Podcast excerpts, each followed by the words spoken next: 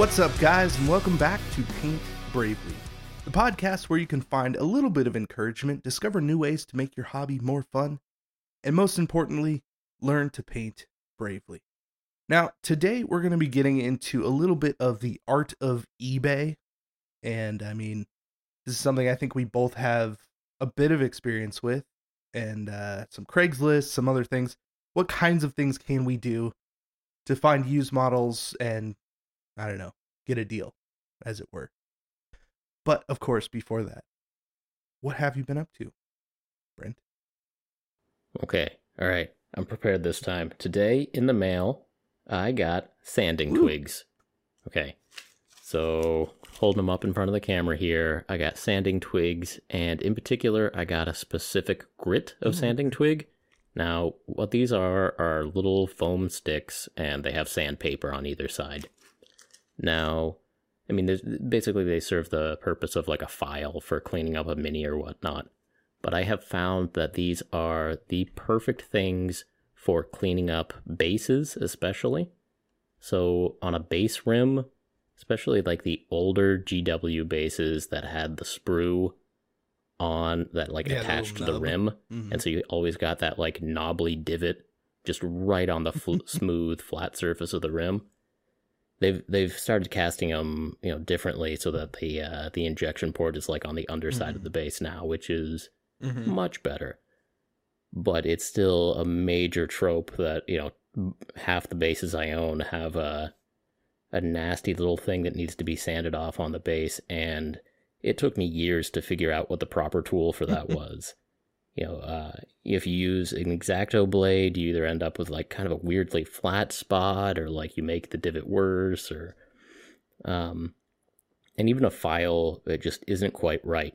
But these foam sanding twigs are perfect this is the only tool I've ever found that like flattens that divot off perfectly. And so yeah, just it's a cheap little thing to kind of add to my my files and my other sanding stuff. Um now the reason I'm particularly excited here is that if you go on Amazon, the only thing you can find is a multi-pack of sanding twigs. And so it has a bunch of different grits in it. And I think the deal that they always offer is there's these uh, little plastic baggies that have 20 assorted twigs in them, and all of them are the wrong grit. So uh, I think they had a deal where it was like five packs of 20, and you know each one is like a different color. There's there's red and blue and black and white, and the only correct grit is blue. Okay. And out of a hundred sticks, I got one of them oh. when I ordered the multi packs, and it's it's not good. Oh no! Oh here it is. here it is. Okay. Okay, here it is. So for like the last six months, this has been my most prized possession. Is this one nasty old blue sanding twig? okay. Mostly, yeah, mostly. But there've been days where I've like lost mm. it, or it's been behind something or under something, and I I panicked just now because I thought I lost it, but luckily today in the mail I got a hundred new oh, blue nice. only twigs. so that's that's real nice. And where you got those on Amazon or did you buy them? Okay. No, no, no. So that's yeah, the rest yeah. of the story. So Amazon often doesn't have exactly mm-hmm. what you want. Like like I've I've looked and you can only get the multi pack on Amazon, and I am not rolling those dice no. again. Mm-mm. No. I mean, seriously, it is this, this tiny little foam twig. Why would you want 40 grit sandpaper uh, on that? Yeah. Like, what would you even use that for?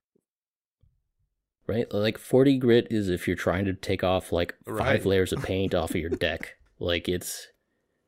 It, it does not belong on like a little precision instrument yeah, like this. That's, that's really interesting, actually. I wonder there has to be some specific use for that, right? Like for that small of a file with that large of sandpaper. I don't know.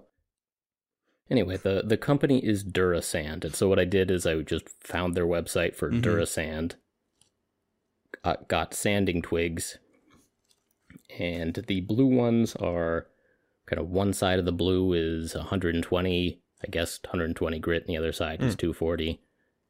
And it, it turns out that like the combination of those is like two shades of blue. But anyway, it turns out like the combination of those is just perfect for for taking that burr off of the edge of bases. And I am inordinately proud of myself for for discovering this thing and now, you know, getting the initiative to finally go away from amazon.com to the website that actually sells Yeah. exactly what I wanted and I mean they're cheap, you know, like 2 bucks for a, a pack of 20 of these things. It's not and- bad. Yeah. Yeah, I've been using sanding sticks for a while just to clean up mold lines in weird places. Um yeah, the the burrs on the on the bases that kind of thing. But uh I have no idea what grit my sanding sticks are. And I I get like 20 of them in a pack for 5 bucks at Hobby Lobby. Yeah. Okay. they seem you go. fairly fine grit and I'm pretty sure both sides are the same.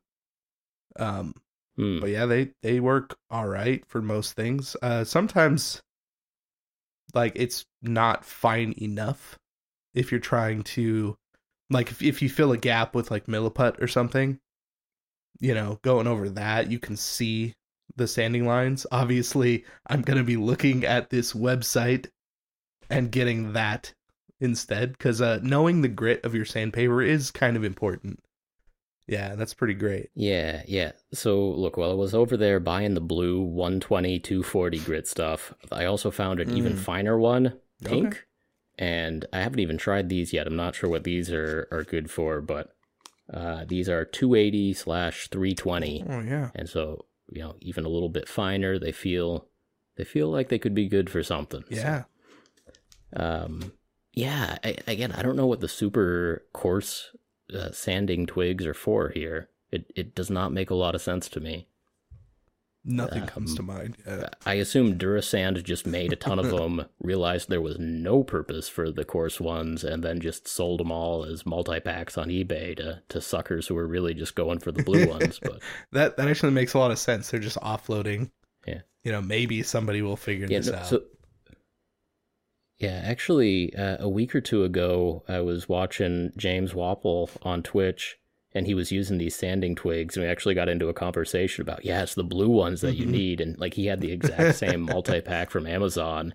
It's like, yeah, most of them are. There's no purpose for them, but anyway, uh, to wrap this little segment up here, uh, Durasand sanding twigs, you can get exactly the grit you want. Just go to durasand.com or whatever Sweet. it is, and yeah, some somewhere in the uh, grid of like 120, 240, something Yeah. like that. It's good stuff. I feel like good this stuff, I yeah. feel like this should have been in last the last podcast. Like necessary hobby tools. like we didn't even talk about that. Well, no, this showed up today, and and last podcast I was saying like, look, I've I've slowed down. I haven't That's been true, buying yeah. like major equipment purchases. Um, yeah, I I spent twenty dollars on a lot of the correct size That's sanding good. twigs. Very like, you know, this hobby is, you know, we're always uh spending a little bit of our extra cash and our extra time on on stuff we want or need, Mhm. and that twenty dollar purchase made me very Nice. happy, and I will never, you know, lose my sanding twig again. I'll always have one. Or it's like nail clippers, you know. If if you can't find nail clippers one day, you, you go to the store and you buy six nail Yeah. clippers and you scatter them around your house, and you will always find them in a drawer That's somewhere. true. I do find them in a random places. Yeah. Mm-hmm. Drawer, Mhm, car, mhm. bathroom, under some Mhm, stuff. mhm. Yeah. That's pretty cool. I like it. All right, Casey. That's that's that's me. That's, That's your that's your uh, update. update of the day. What's Everything's what's new with slowed you? down with you. yeah. Um I've been printing off a whole bunch of bases for uh that orc army that I keep talking about. Yeah, I, I printed off like what was it? 50 or 60 resin bases of varying sizes. Um so I really want to make this army really cool. So that's been consuming a lot of my time because I've just been like repeating the prints and then, you know, kicking them Mhm. out, batch painting them, and then, you know, keeping it going. So been doing a lot of that stuff. Um, trying to get ready for uh when is this coming out? Whatever the next video that I'm putting out is going to be painting that orc army. So, Ooh, yeah, very getting good. super orky So- this month. Like we're nearing the end of October and I'm going to finish it strong by painting an entire army. So, pretty excited. Much respect for Mm. that. Yeah. So, um, yeah, I, I love that feeling if a if a print goes well and you can just take off the bottle and tell your uh, printer to just do it again, Yes. keep on going. Like uh, a lot of the time consuming stuff is just setting up the Mhm. runs, you know. Yeah, actually So- with the the new printer that I got, the uh that mono um hmm it's like it's a way cheaper printer than the one I have, but the the plate attaches in a different way and it levels in a different way. So I've only had to level it since I've gotten it now twice. Just hit print good. and go, and it's been I don't know, it's just been working for me. So I've been feeling pretty good about that and uh getting a lot of prints out. Nice. So I actually don't really like resin bases because I don't Mhm. um, just the way they print. Like I feel like they're they're brittle, Really? Okay. and I don't know. It's a it's a mental hang up for me. Um, do you print them flat on Mhm. the print bed, or do you give them support? So Straight just flat, flat yeah. on the print bed. Yeah, and do you have a problem like you know kind of scraping them off the print bed without damaging them? I can or- see how you would, but in my case, these are like scrap metal bases. So there's piles of scrap metal overhanging the tops. So I can Okay. just pry them right up and they just pop off. But yeah, Okay. I I mean, we were just talking about how I uh, I have have a thing about not liking an imperfect base Mhm. edge, and so, you know, I I don't know if there's a way to like sand if there's like a big old chip in the in in the base, you know. But if I hey, if you're getting good prints off them and and it's working for you, that's I think awesome. I just figured out what that uh those sanding sticks are probably good for.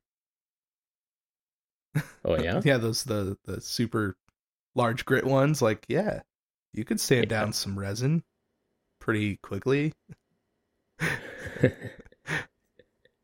Wear a respirator. yeah. Use go through all the different colors to get just the perfect Right. sand job on it. Yeah. Yeah, if you uh if you want some colored variety packs, come on over and I'll uh hook right. you up with some. That's perfect. Uh, yeah, I, I I totally get what you mean by like the imperfect bases and not liking resin because it does seem a little brittle. Um, but I suppose it, it just kind of depends on the style of base that you're printing. Um, you know, Yeah. like like these all have like a little pad on the bottom that is supposed to come off. But you know, when the the, Okay. the rims are black and everything else is painted up, I mean, you can't tell the difference. And uh, yeah, I was I was surprised because I I printed out a few just to test the printer out, and I just liked them so much that I I went for it on the rest of the army. Um, I even Nice. I even took some of the files that I got into Blender, stretched them to make ovals, and you know put shapes in there to make flying bases uh, for all the Deffkoptas that I have. Um, and I kind of like fixed up the the stretching, uh, put some more texture in there, and like printed that out. And it was just I don't know, I just kind of went down a rabbit hole in the hobby, and uh, came out came out good. That sounds fun. Blender is a good skill to have if you uh, if you like to print Yeah. stuff. So Well, when I was in college, I took a year of 3D modeling. Yeah. And at the time, it was kind of like, this is cool and pointless. But Mhm. they went toward my credits, you know, for uh, the stuff I was doing. Um, and it was a it was a good time. I haven't used that skill in ten years, so like it's slowly coming back, but it's been a minute. yeah, that's coming back around Yeah. strong. That's a that's a useful thing to have right Yeah. there. yeah, I never thought I'd actually get back into that. It's a it's a weird thing. This hobby for me in like the last few years especially is the culmination of all of these weird random skills that I've picked up in my entire life and is now being put to use and yeah Oh, no, that's an awesome point. Like, and it continually amazes me, like, how all of our different Mhm. backgrounds assist us in some weird way in this Yeah. hobby. You know, old Black Magic Craft Jeremy with his Right, construction exactly, background and uh, um, weird classes that you've taken. And, you know, my chemistry background isn't directly useful, but sometimes indirectly. It's, it's nice to have. And, um, yeah, it's, this hobby can really bring together a ton of different stuff and you know even even working on a printer or Mhm. whatever like it's nice to know which way to turn a turn a screw to make it tighten and Yeah. loosen you know? Yeah it's a good skill. Oh yeah. Um yeah i guess i guess that's mostly it for my my updates. I i painted a bunch more orcs and uh yeah. Yeah not too bad. It's just like i said it's been an orky Nice. month so far nice i'm uh also in 3d printing land myself here there's a there's a couple of kickstarters that are either live now or very soon will be live for friends so do you want to do you want to mention that is, one uh, in particular Sweet. Absolutely, yeah. So, uh, as we're recording, Pit Fighters is live, and that's from 3D Printing Pro Greg. And uh, that's kind of a small scale game. I actually haven't read the rules for the Mhm. game, but the models are awesome. And I don't- know if they come with uh, resin bases or not, but I, I printed mine off and put them right on plastic Right. bases because that's what I do. Uh, but yeah, that's a that's a fun one. Like these these 3D printing projects and Kickstarters and Patreons and stuff. Again, it's interesting to see like the skills that the you know various people are Mhm. bringing to it. And I know some of the some of the big ones, they're very good artists, but they don't actually print Hmm. very often. Like a, some of these, like um, I assume Artisan Guild has a printer now, but for the first several months where they were becoming a very successful Patreon, Artisan Guild, like they they're just they had their computer and, and no printer and really you know people across the world were telling them that their prints were coming out awesome and stuff. Huh. Um but but anyway, this this Kickstarter um, Pit Fighters from Greg at, at 3D Gotcha. Printing Pro. Uh, it's interesting because he's not the one actually doing the sculpting, but he's the one designing the characters and then providing you know multiple rounds of feedback on the Mhm. sculpture. But his expertise now is in just printing hundreds and thousands of Nice. minis, and and he's the guy who actually does supporting for companies like Artisan right Guild. yeah Um, and so this cat, I tell you, uh, so so when he's designing a mini, like the things he's thinking about are where do the supports go, what regions are going to have Mhm. trouble printing out right, what places are going to be fragile. Um, you know, could we reposition something to have fewer islands so that it supports easier? and it's kind of fun to work on those models because they do come out a little bit Mhm. different. You know, he's yeah, the the artistic direction and and like how deep are grooves and how prominent are features. Um, so it's it's kind of fun to look at those models because you know the scars on models are deeper. Um, a lot of things are just more pronounced so that it will show up very clearly when it's Nice. printed. Whereas if it's just done entirely on a computer screen, well, you know, someone working, you know, doing the sculpting on a computer screen can zoom way Mhm. in on a 27 inch monitor and kind of lose yeah yeah, perspective. definitely. yeah that sounds pretty awesome i should probably mention that we're not we're not being sponsored or paid these are just friends of ours that have things going on that we want to mention Yeah, that's uh that's kind of what I've been up to this month actually. And so shortly after that, uh, Danny 3D printed tabletop has a Kickstarter coming out, uh, the Lost Adventures Volume Two, and that's I don't know, kind of like a D and D module stuff, but very whimsical, Mhm. fun. A lot of like townsfolk characters as well as some monsters and stuff. Um, and I've got a couple of really fun, like animal characters for that one, like a, a friendly turtle and then a fishing cat. Uh, Yeah. really cool stuff. Yeah. Yeah, I've seen I've actually seen the stuff for that and uh I'm I'm excited for that one. Yeah, it's looking real good. Yeah, so I finished doing my prints for that one today, and I'm going to be painting those up soon. But know, we're kind of uh, in a little bit of a Kickstarter phase here. We're helping out some friends, doing a doing some some promotions for some cool stuff that some friends are up to. Uh, one because it is fun stuff, but but two because they're our friends and we want them to succeed Yeah. and doing good stuff for the hobby. So For sure, yeah. It's nice to see like you know, one person on their channel can hit that point where you know, ideas can really come to life, you know. Like if it's drawing, you know, you hire a sculptor or whatever the concepting is, coming up with all this stuff. It's just really cool that just in I guess today's world, um, you know, if you have an idea, you can pursue it and do something like that and be successful. It's fantastic. mm. Casey, I had an Yeah. idea, and I'm not, and, I, and I'm gonna do like this isn't cool what I'm about to do. I'm just gonna say I had an idea. It's possibly gonna be a Kickstarter, and I had it like yesterday. So this is just, you know, someday people may like, you know, in the future they may listen to this old episode Oh, yeah. and be like, The day Dr. Brent before- talking about Brent and Casey recorded episode 17 of Paint Bravely the podcast. Brent had this idea. lay it on me. Well, well, no, no. I, I, it's it's too early to say what the Oh, idea is. So you're just gonna this is not tease it cool to everybody listening, and then you're gonna tell me Mhm, afterwards. Okay, I mhm, got you. That's fine. Yeah, if you're nice, I'll tell you afterwards. So that's just just a tease. Moving on. Do you want to get into? Um, is there anything else before we move on to the art of eBay?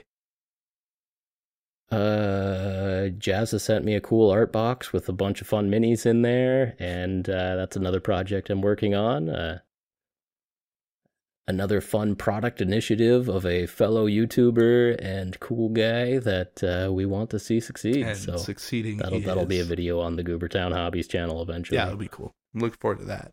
Sweet box. Yeah, that uh, that's the new stuff with me here. Awesome.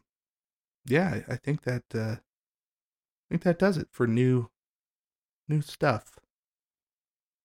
All right, so the art of eBay. How often do you go onto eBay and browse models? Recently, Mhm. not often. A few years ago, lot, yeah. a lot. Now is this Mhm. because I don't know, 3D printing has come into play? Like you're getting that fix a little more often? Uh, partially it's because my collection has grown and I haven't felt like I uh, had any justification at all for buying more used minis to put into Mhm, the collection. mhm. So, so partially it's because I've uh, maybe phased out of Mm. that, or, or or matured out of that, or just uh, Mm. no more storage space to be be buying random minis on eBay. But- Okay. yeah there was there was definitely a phase in my life where i was uh, you know like stressed at work or something pop over to ebay see what new like sisters of battle were up there. And this was you know metal sister or maybe dark eldar you know? Mhm.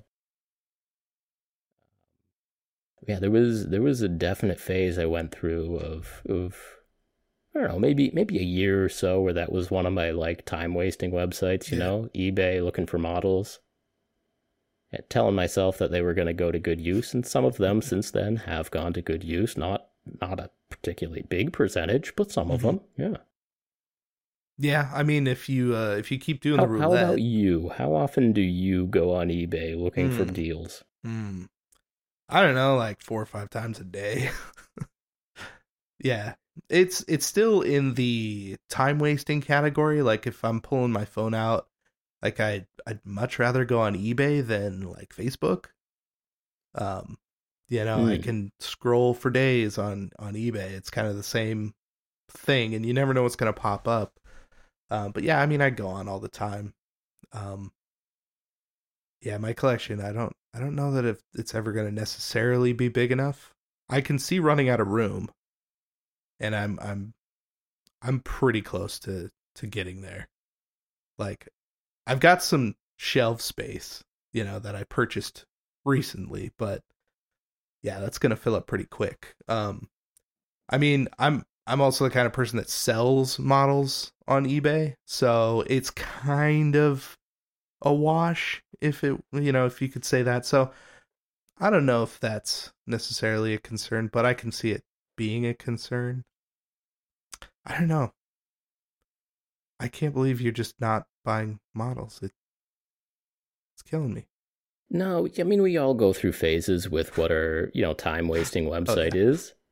There, I had a much longer phase where it was the the Reddit for a Song of Ice and Fire. You know, reading Okay, all sure. the the Game of Thrones theories and. But there's it's been ten years since the last book, so I've read Mhm. all the theories now. So there's no need to go back there. And to to a degree, it's a little bit the same with eBay. Like Hmm. I've in my life, I have now scored many scores in terms of used mini deals, and and we'll talk about Yeah. that. But just just in recent history, I have not spent a lot of time on Mhm. eBay at all. Well, let's see then. Um figure we could kind of go into that history a little bit of like how long have you been using it?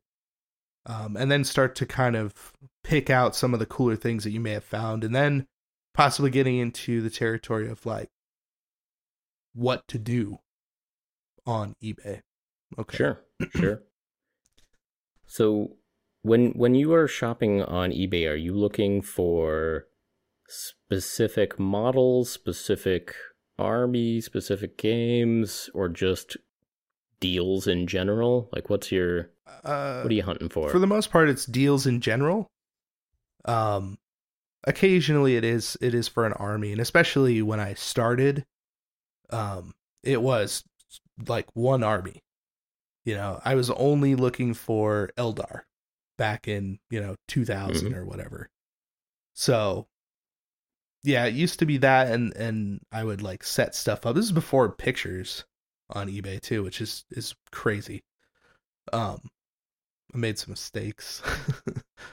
but uh, yeah, like I started doing that, just army specific stuff. I would have searches set aside, you know, and then uh, now, of course, because of the channel, I pretty much just browse everything under the the title Warhammer, and whatever is good and cheap is good for me.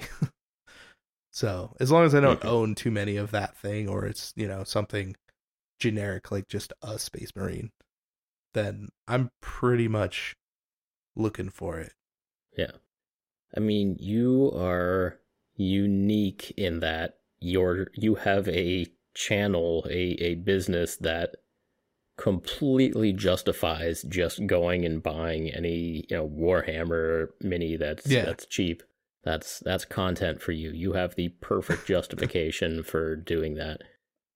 Um, a lot of people behave in a similar way without having that justification but there are other ways to justify, you know, going on eBay, cruising for deals, yeah. buying more minis.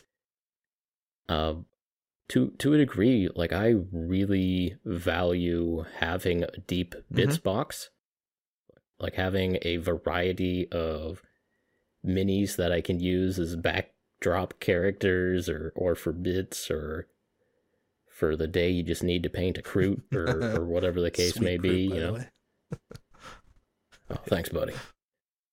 Uh, but but no, seriously, like uh, part of the the motivation that I had when I got back into the hobby was like one of the things on my shopping list was get a decent bits Mhm. box, and there was uh, a time like early on when I was just getting back into the hobby for the first time since you know high school essentially that I I would even go and search for like Warhammer Mhm. bits. And there were a couple of auctions that I didn't end up buying that I looked at really seriously that were, you know, kind of leftover sprues from, you know, just just all the extra bits that somebody didn't use from their collection. And I, you know, put in some bids. I didn't I didn't win a lot of those, but um, for me that was a that was something I wanted was just an assortment of bits. If I need, you know, to put a, a big gun on somebody or some spikes or you know, who knows what you might want, uh, head swaps Mhm. or or what have you. Um, because I mean, what we're talking about here is it, it, just going on and, and looking for deals. And what are the motivations for buying something that you don't have a clear purpose for? yeah. You know, I mean, I think we we like to tell ourselves stories and you know justify that hunt, if you will. Um, you know, I see a squad of, we'll just call them Kroots, and you know there are ten of them, and they're ten dollars. I don't I don't need it's not I don't need price. 10 recruits. But I can easily say maybe I'm gonna, I'm going to start a new army. Okay. So, in the context of Casey is going to build a Tau army, in the context of like Casey actually thinks that Casey is going to build a Tau Mhm. army, I think I think then it starts to make more sense. Like, yeah, you know, may- maybe a game would come where I'd actually want to play with a squad of Kroot like that. Yeah, sure. Like, uh, maybe maybe you're shopping for everything except like some of the metal drones, which you are just cannot be bothered with putting a metal drone on a on a flight stick, you know. Um, so so maybe just on your shopping list is anything from the Tau army except from a couple of particularly heinous units, and there's there's your justification Well, right there. Just because we're on the topic of Tau. um yeah. Oh, So not too long ago, I was uh I was on a, a local Facebook group and we'll get into to Facebook groups a little bit, but I you know, I just want to get into this a little. Um I bought an airbrush from a painter friend. And then somebody else noticed that you know, it was me buying this stuff. And and the dude was like, "Oh man, um so if you're interested, like I've got all this Tau stuff and it's busted." I'm like broken Tau, yeah. Yeah, I'm I'm into that. So I spent fifty dollars on a bunch of Tau stuff. and then it kind of got out a little bit. Somebody sent me one of the old metal Shadowsuns. I don't know if you've seen that model. It's really cool. I'm pretty sure it's in my roulette box. Nice, actually, yeah. It's it's pretty nice. Um yeah, and a subscriber actually sent that to me and I still haven't painted it. It's on the list, but I have all this other Tau stuff now. And you know, I saw that Kroot today and I was just thinking like, you know, it's not a bad idea. But that's the mm-hmm. kind of that's the kind of justification, right? That you can have. Yeah, I found one thing, I found another thing, pieces start to align, right? And then all of a sudden I've convinced myself that I'm a Tau player and I have almost no actual interest in in doing that, but here I am at like five, six hundred points of Tau. Oh, you can do better. I know, and I will.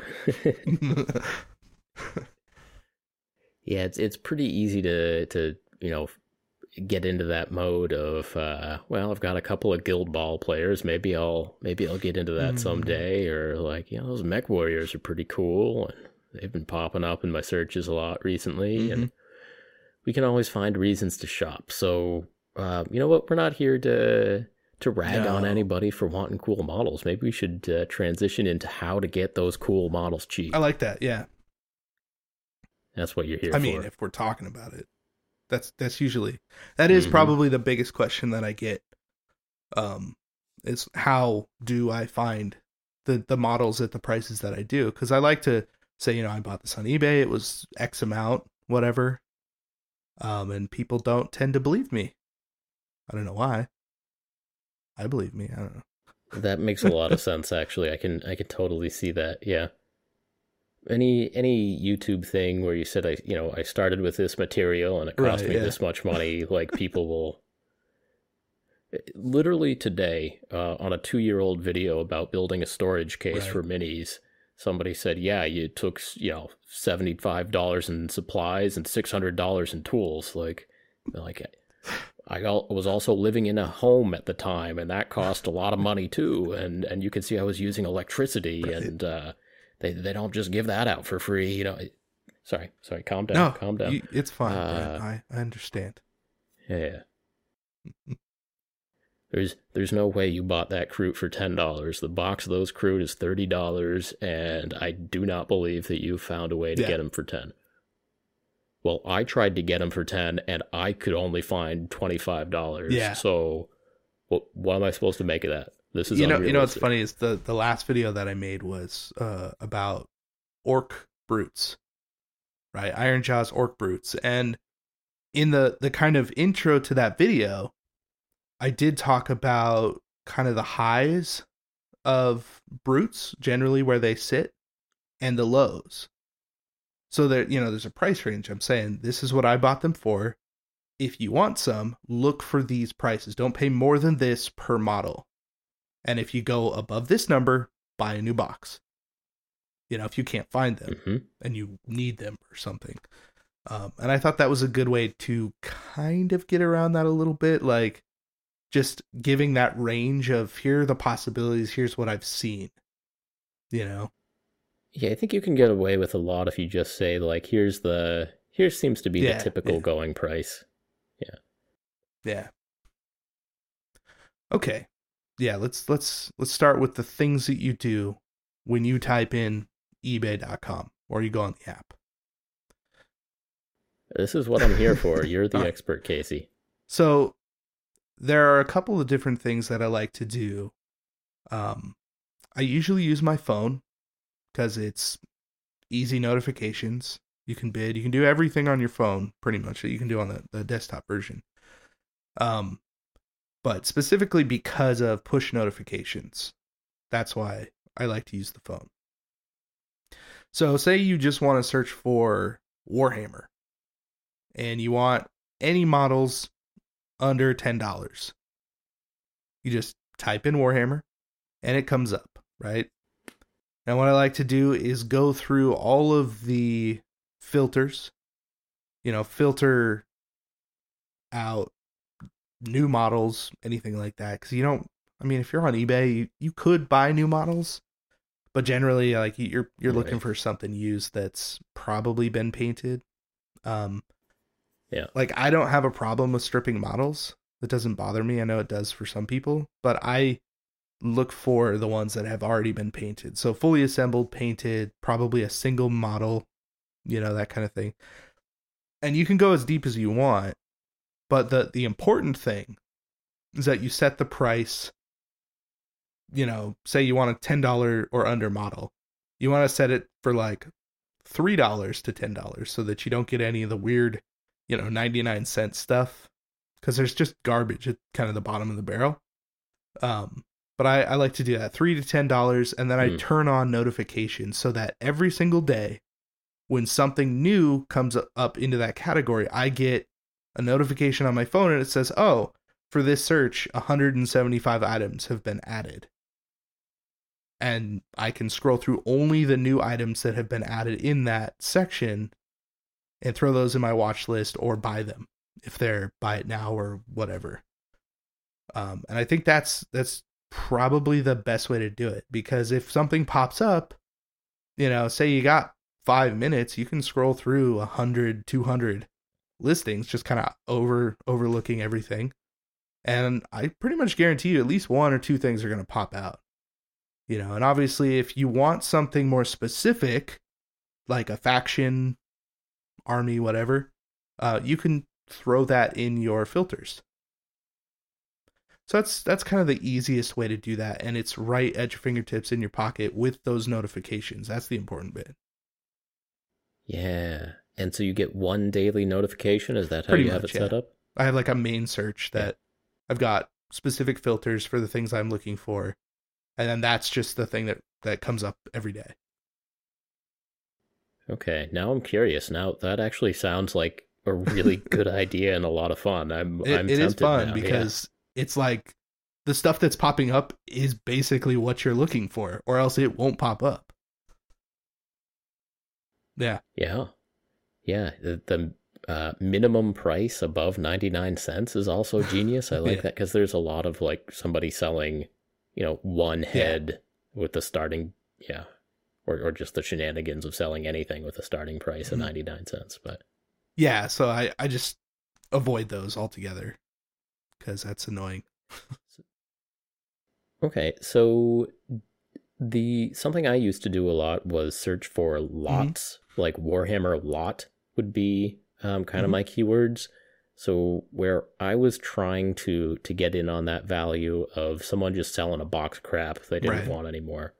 That's uh, basically all of my success on Craigslist or or uh, eBay or whatever has been through somebody just selling a, a box of stuff they don't want Mhm. anymore.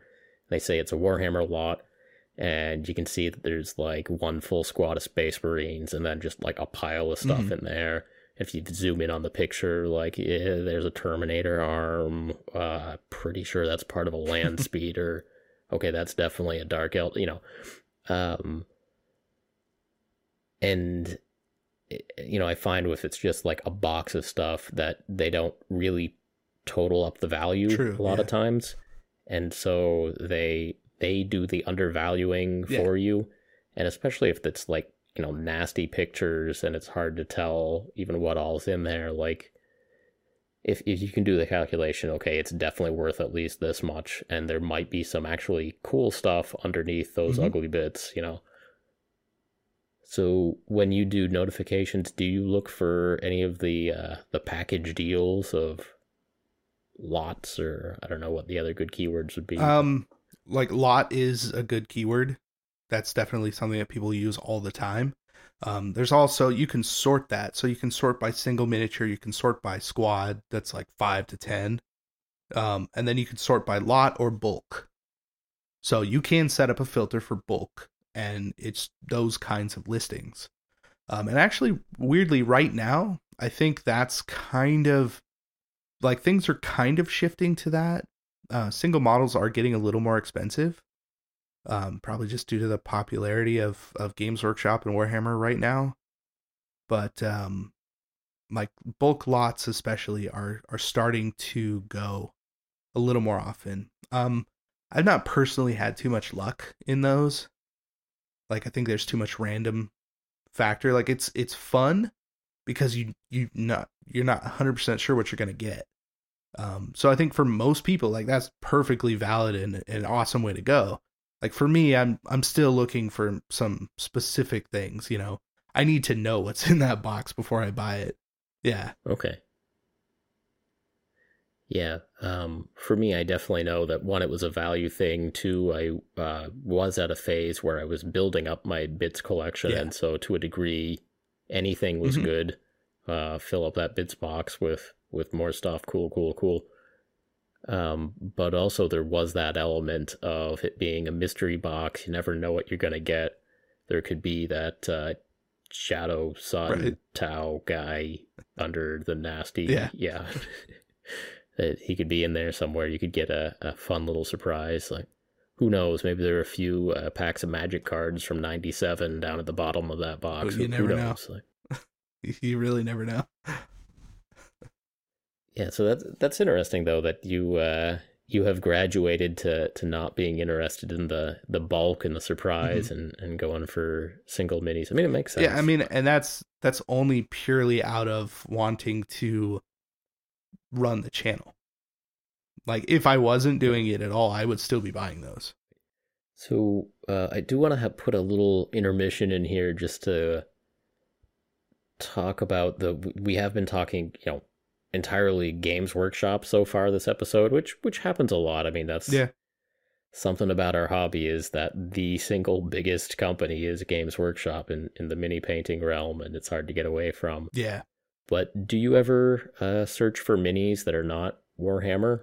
Yeah, I do. Um I I usually look for like the Warmahorde stuff. Um honestly for bits. Actually that's that's where I'm looking for bits cuz they're unique, right? They're not something you're going to see on a GW model.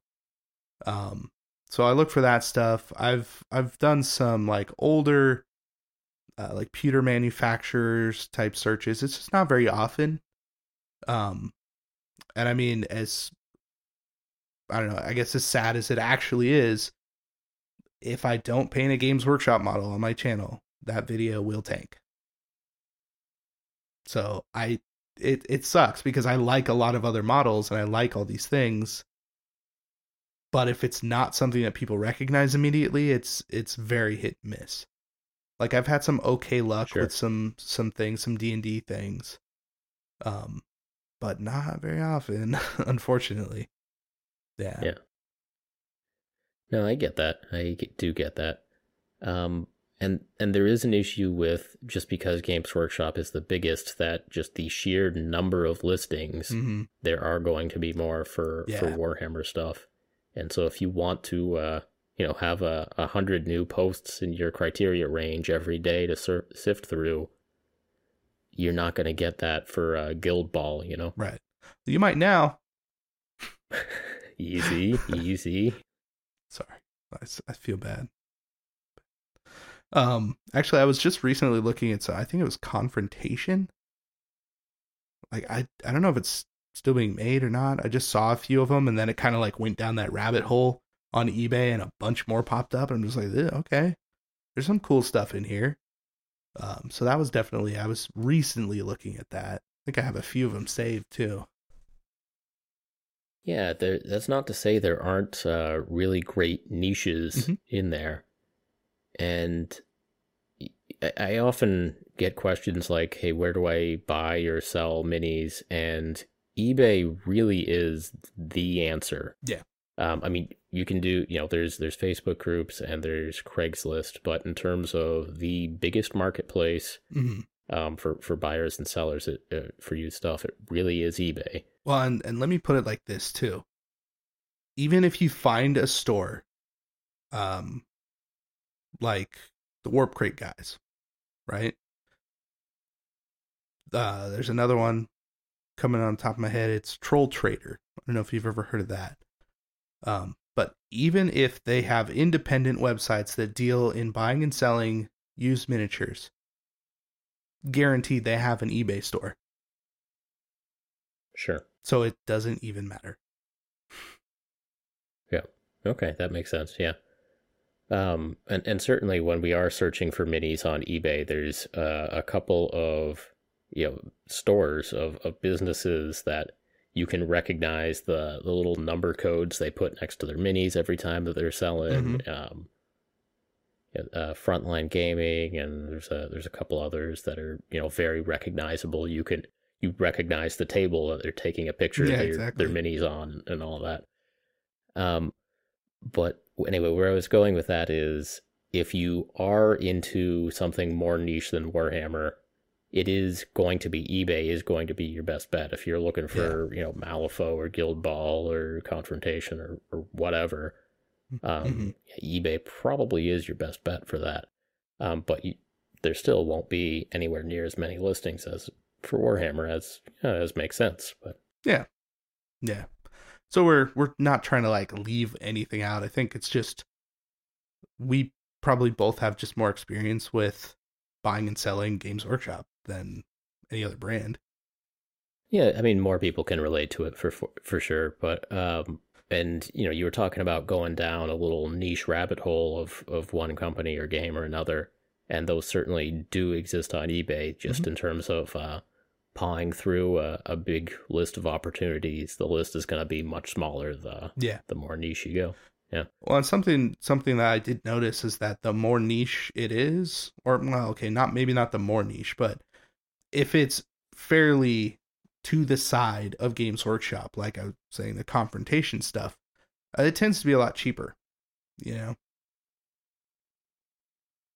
if you go really niche, like uh, something I probably can't even think of because it's so niche.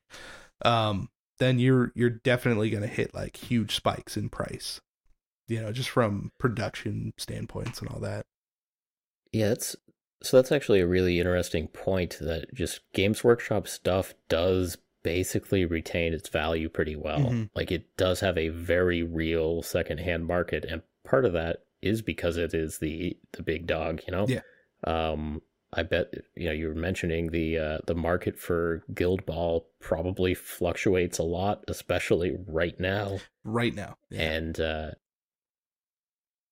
yeah, I mean, part of the in in terms of the secondhand market, Games Workshop may be even bigger than it is for like the first hand market. You know, the yeah, I wonder.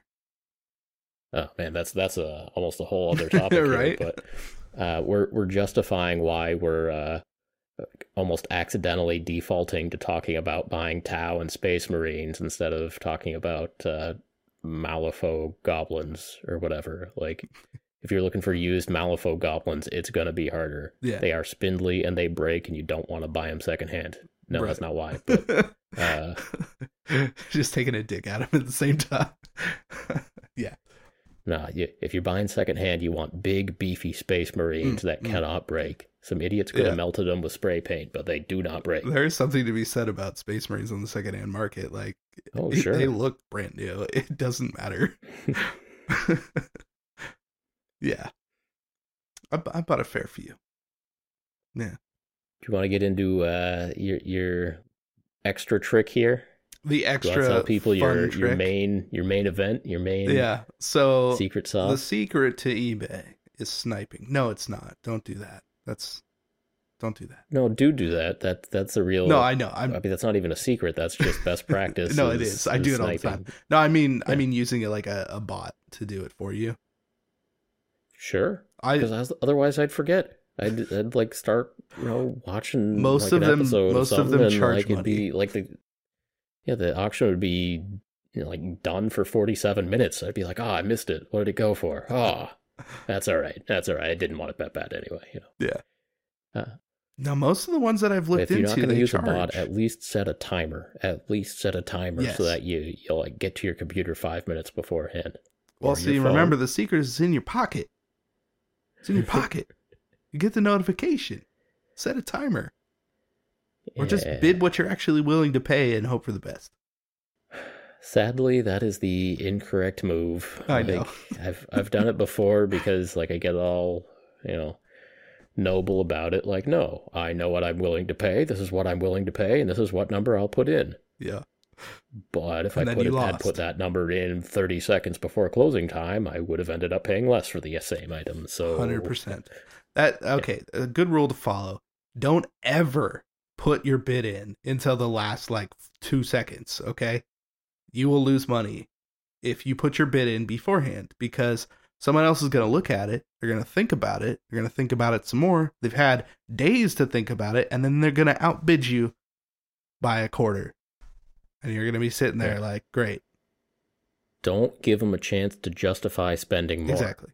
You need to take Yeah. that opportunity for thought away from someone because a lot of the times, especially if it's an auction, you're talking about impulse, impulse buying. So take that option away from them, make them second guess themselves by bidding the last few seconds. Right. Yeah. Um, That's not the secret we were talking about, by the way. That just no, no. I mean, that's just that's up. common sense. yeah, like yeah. that's a little bit of game theory and just a just ounce of experience. Like, Yeah. yeah, yeah, got screwed up. always snipe. That is, Yeah, you don't want to get into yeah. a You don't have to like someone. it. You don't have to think it's right, but it's it is correct. Yeah. So, what is the secret sauce, Casey? It's time. Time to give All up your. uh Big old fat fingers. Explain. All right, so there's a website called fatfingers.com. Now, the funny thing is, I've been doing eBay for a long time. Like I said, like during the text only days of eBay. And I was even I was buying Warhammer back then, right? Um, but yeah, like a couple years ago, somebody was like, "Don't you use fatfingers.com?" And I'm like, "I, I have no idea what you're talking about."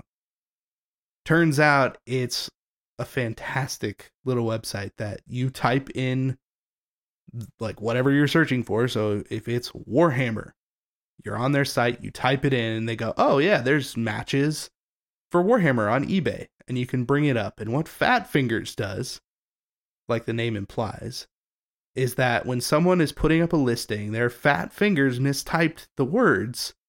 So when you type the correct thing, those searches, those results don't actually come up if you spell it correctly. So fatfingers.com will look for every iteration of that misspelled word and bring that up in the same search. And you will find some gems because no one else is seeing them. So Give Brett and I examples. went. Yes, exactly. Brett and I went on to fatfingers.com in our spare time and we did some we did some searching. Some soul searching on eBay. Um you want to just start running down the list. Yeah. Yeah, this is. I was talking to Casey beforehand, and this may be the most preparation I've ever done for an episode of Paint Bravely, the podcast. Yeah. Uh, just looking for funny misspellings of like common Warhammer words. So Mhm. we're going to start off. Let's just start off with with Warhammer iterations. We have Warhammy, Warhammer, Warhammer with with just the one M, which is you know, a fairly common misspelling. War- I- Warhammer. You see that a lot. Mhm. Like even even before you knew about fatfingers.com, you were searching Warhammer with one M. Yes. Of course. Yeah. Of course. Um, a little bit later in the list, I have blood angles, which uh, again, like uh, every time I spell angle or angel, just in real life, like I I do know the Yeah. difference, but I think real hard about it whenever I see one of those words. But uh, I've gotten to a point where I Uh-huh. can get it right with a little bit of thought, but. A lot of people selling blood angels online Mhm. think it's split, spelled angles, and you gotta be prepared to get a sweet deal off of those misspellers. Mhm. Got to get them. Um, Got to get them blood angles. you don't have to know how to spell angels to own and get tired of and sell your son's blood angles. yeah. Um. So anyway, we got uh, uh, Warhammer with one M. We got Warhammer. Uh, we have Earhammer. That's a good Earhammer. one. Yeah. Yeah, it is a good hammer. Uh, Warhammer. Warhammer. Warhammer. Hammer, yeah. I like that one. And Wahammer. Wahammer. Uh, Wah- it's yeah, a good, that's it's a good band name. Yeah. Mm-hmm, mm-hmm. Uh, uh, me being me, I got Dar Eldar and Dark Elda. You know, I mean, I had I had to search. Um, Yeah. And you know, I did search for the more modern Drukhari, and the only and there were a lot of misspellings of Drukhari. Let me tell you. yeah. But the only funny one was uh, Dirk Hare. I thought that was pretty funny. Yeah. You could get the uh, Dirk Hare. Uh, no models actually. Those were those were battle cards from like a wrong edition. But Yeah. um, all right, y- your turn, Casey. What'd you get? All right. So I only searched a few of them. Um, so Lizard Men was Laird Men, which I thought was pretty funny.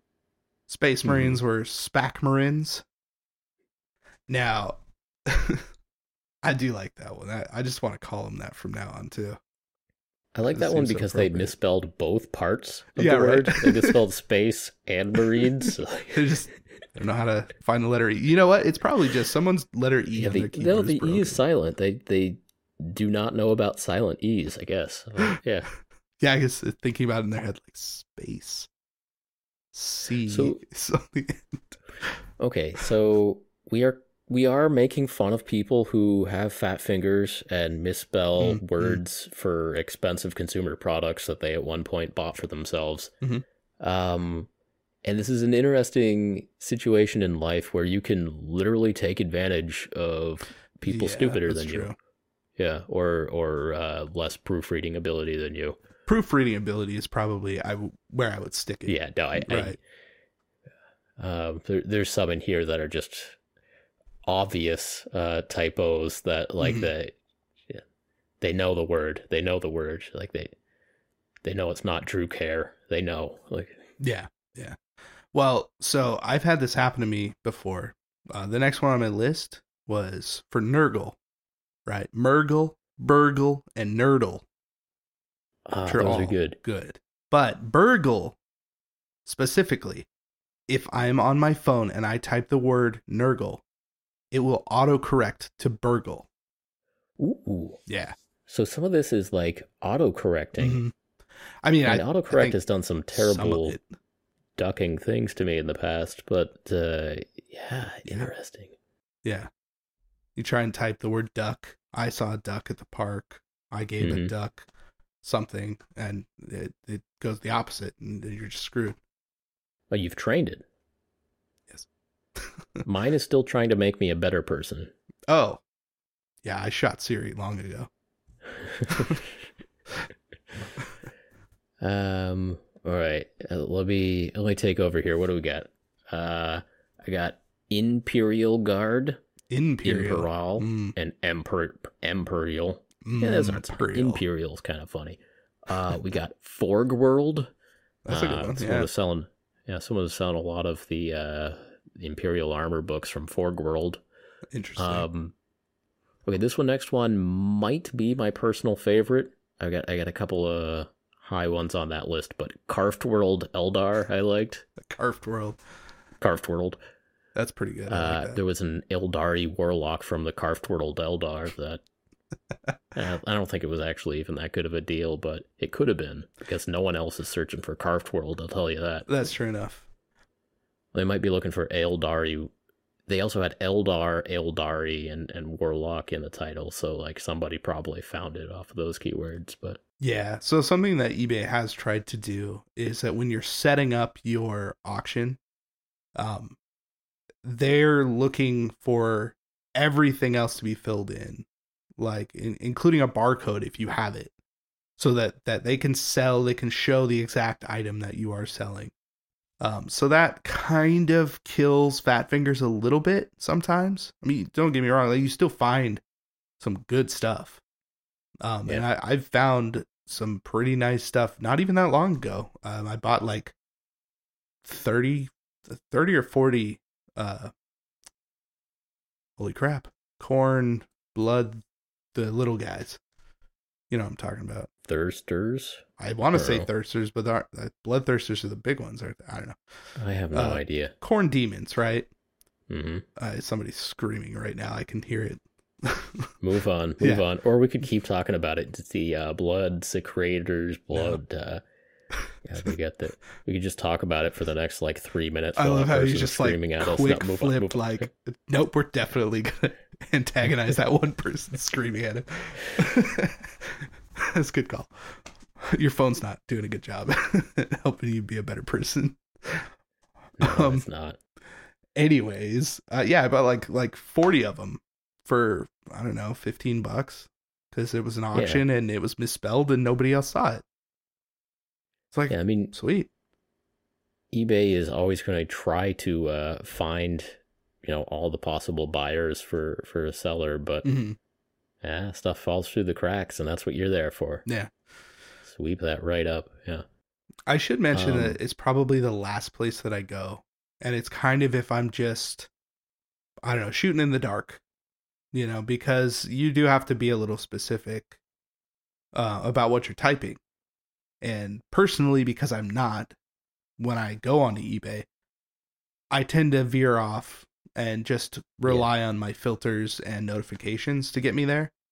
Um, but like I said, I have used it and it's been great. So, you know, have fun with it, I, I would say. Try it out and see if you like it. Yeah, I mean, if you were, you know, shopping for a particular model or a particular army or a particular game or, you know, company Mhm. or whatever, I think this could be really useful if you just had like a couple of keywords that you needed permutations of. Yeah. Um, but if you are just looking, you know, uh, if if you're going to all the effort to type in Forge World and then Craft World and then Space Wolves and then like, uh, I had fun doing that today just to come up with some funny words. Yeah. But like that's maybe not the best use of your time. You might save a few dollars, but at what cost? At what Yeah. cost? You know. Well, to to mitigate that that time waste a little bit, because it actually brings all of those search terms into eBay, you can save that search on eBay and set notifications on those if you want. So you don't actually Sure. have to go back to Fatfinger after you've done that initial search. Oh, that's a that's a heck of a Saturday to set up all those notifications. But in the I'm end, not gonna do yeah, it's worth it. Yeah. It's a heck of a Saturday. Yeah. Yeah, that would take forever. uh, Yeah. One of my favorite searches to do is like even 10 bucks or, you know, whatever I'm like, if I have $20 in my pocket, yeah, um, I'll just go like buy it now, 20 bucks, free shipping, sort by lowest price. Yeah. Like I have found some awesome stuff just completely out of the blue. You know, it's like, Yeah. oh, here's a hundred dollar model for twenty dollars. Like, yeah, yeah, I'll pay twenty dollars. Yeah, I have uh, gone through phases where I've looked at buy it nows and s- just searched by like, yeah, newest. Yeah, Um, because sometimes you'll get somebody who really undervalues what they have Mhm. or puts in a typo or makes a mistake and probably my best eBay purchase was from that. Yeah. I found a Sisters of Battle decently sized army for fifty dollars. Uh, and this uh, this was a good deal. There's a couple tanks in there, uh, several squads, a bunch of characters, and it was just somebody had a buy it now price that was uh, Oh poorly thought out or wrong or a mistake or Yeah. uh, hey, uh, you know somebody's loss is my gain, so I bought it now, and I That's a tough one. Like Yeah. for the person selling it, because you know they meant 500 or they meant to start the auction at 50, not buy it now. Mhm. And I mean that that's it's in the the like user agreements and all these things. You need to make sure that these things are correct before you put them up because if someone buys it, you don't have a choice. Yeah, I mean, uh, and and when I did, you know, press buy it now on that, like I was, I mean, thinking to myself, like this was probably a mistake. I wonder, like I was really expecting them to find a way out of it, and so I, like I you know, read through a little bit of the policies, like, um, I don't, is it worth just taking like a big strike on your eBay account or or you know whatever, like, and I if it had been me, I would have seriously considered just like making a new eBay account or, or you know whatever, Yeah. taking a strike or whatever the the repercussions were. But um, hey, they they sent it out. There, there you go. Yeah. I mean, I think you can cancel an auction after the fact. I think you can re- you just straight up refund them and say like, "Oh, something happened." Or you just make Sure. some reason up or whatever. Um I'm assuming this was a little while ago. This was a couple of years back. Yeah, Yeah. yeah, Yeah, maybe not- like four years sure back. what they had.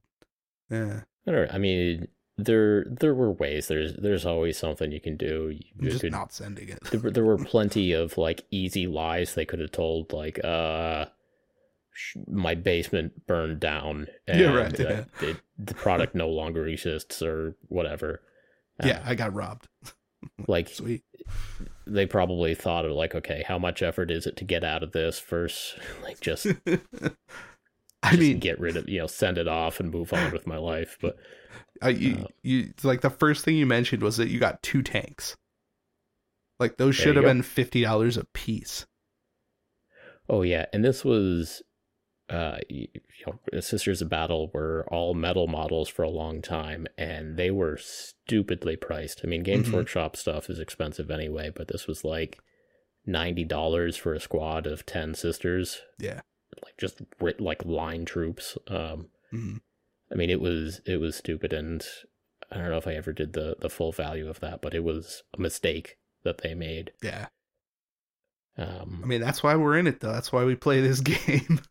Yeah, and I and I don't want to like get too uh right. too down on like the sorrows of people who make mistakes selling their sisters of battle on eBay. Like we're let's try to be upbeat of we're uh we're predators, we're wolves, we're we're searching for those sweet deals and when we find a sweet deal, we're not going to feel bad about it. We're going to celebrate getting so many sisters for 50 bucks. Like that's Yeah. Well, and, and look, like I've screwed up and screwed myself over on eBay. Okay. see It's like it's goes totally happened to me.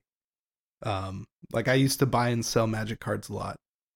And I've totally done that. Like I just sold a hundred and twenty dollar, you know, Jace the Mind Sculptor for like six dollars. yeah. It's a real feel bad situation. is that your uh, favorite story? Yeah, that I mean that's pretty funny. Okay. Yeah, it's pretty pretty good. I did not feel good about it. but you know what? Hey, like you know, it happens. yeah, karma balances out. Hopefully, Like, Yeah. it- I've I've not so recouped money. I've you know whatever. Yeah. Yeah. And on the other side of that is somebody who is having a great day, Hundred percent. and you just got to make sure that you don't beat yourself up, and that their great day doesn't uh, perfectly even out your bad day. Yeah. Yeah.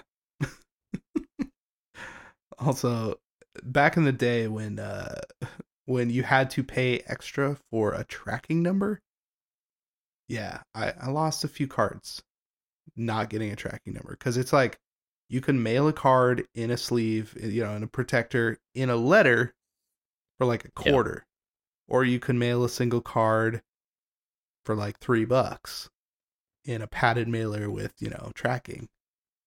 So it's a lot of times I get cards in the mail that are uh, they're just in a letter. And it's like I could just say it never got here. Yeah. I have no proof. yeah, so that's Yeah, happened to I- me a few times. Sure. Yeah, that's a risk. Yeah.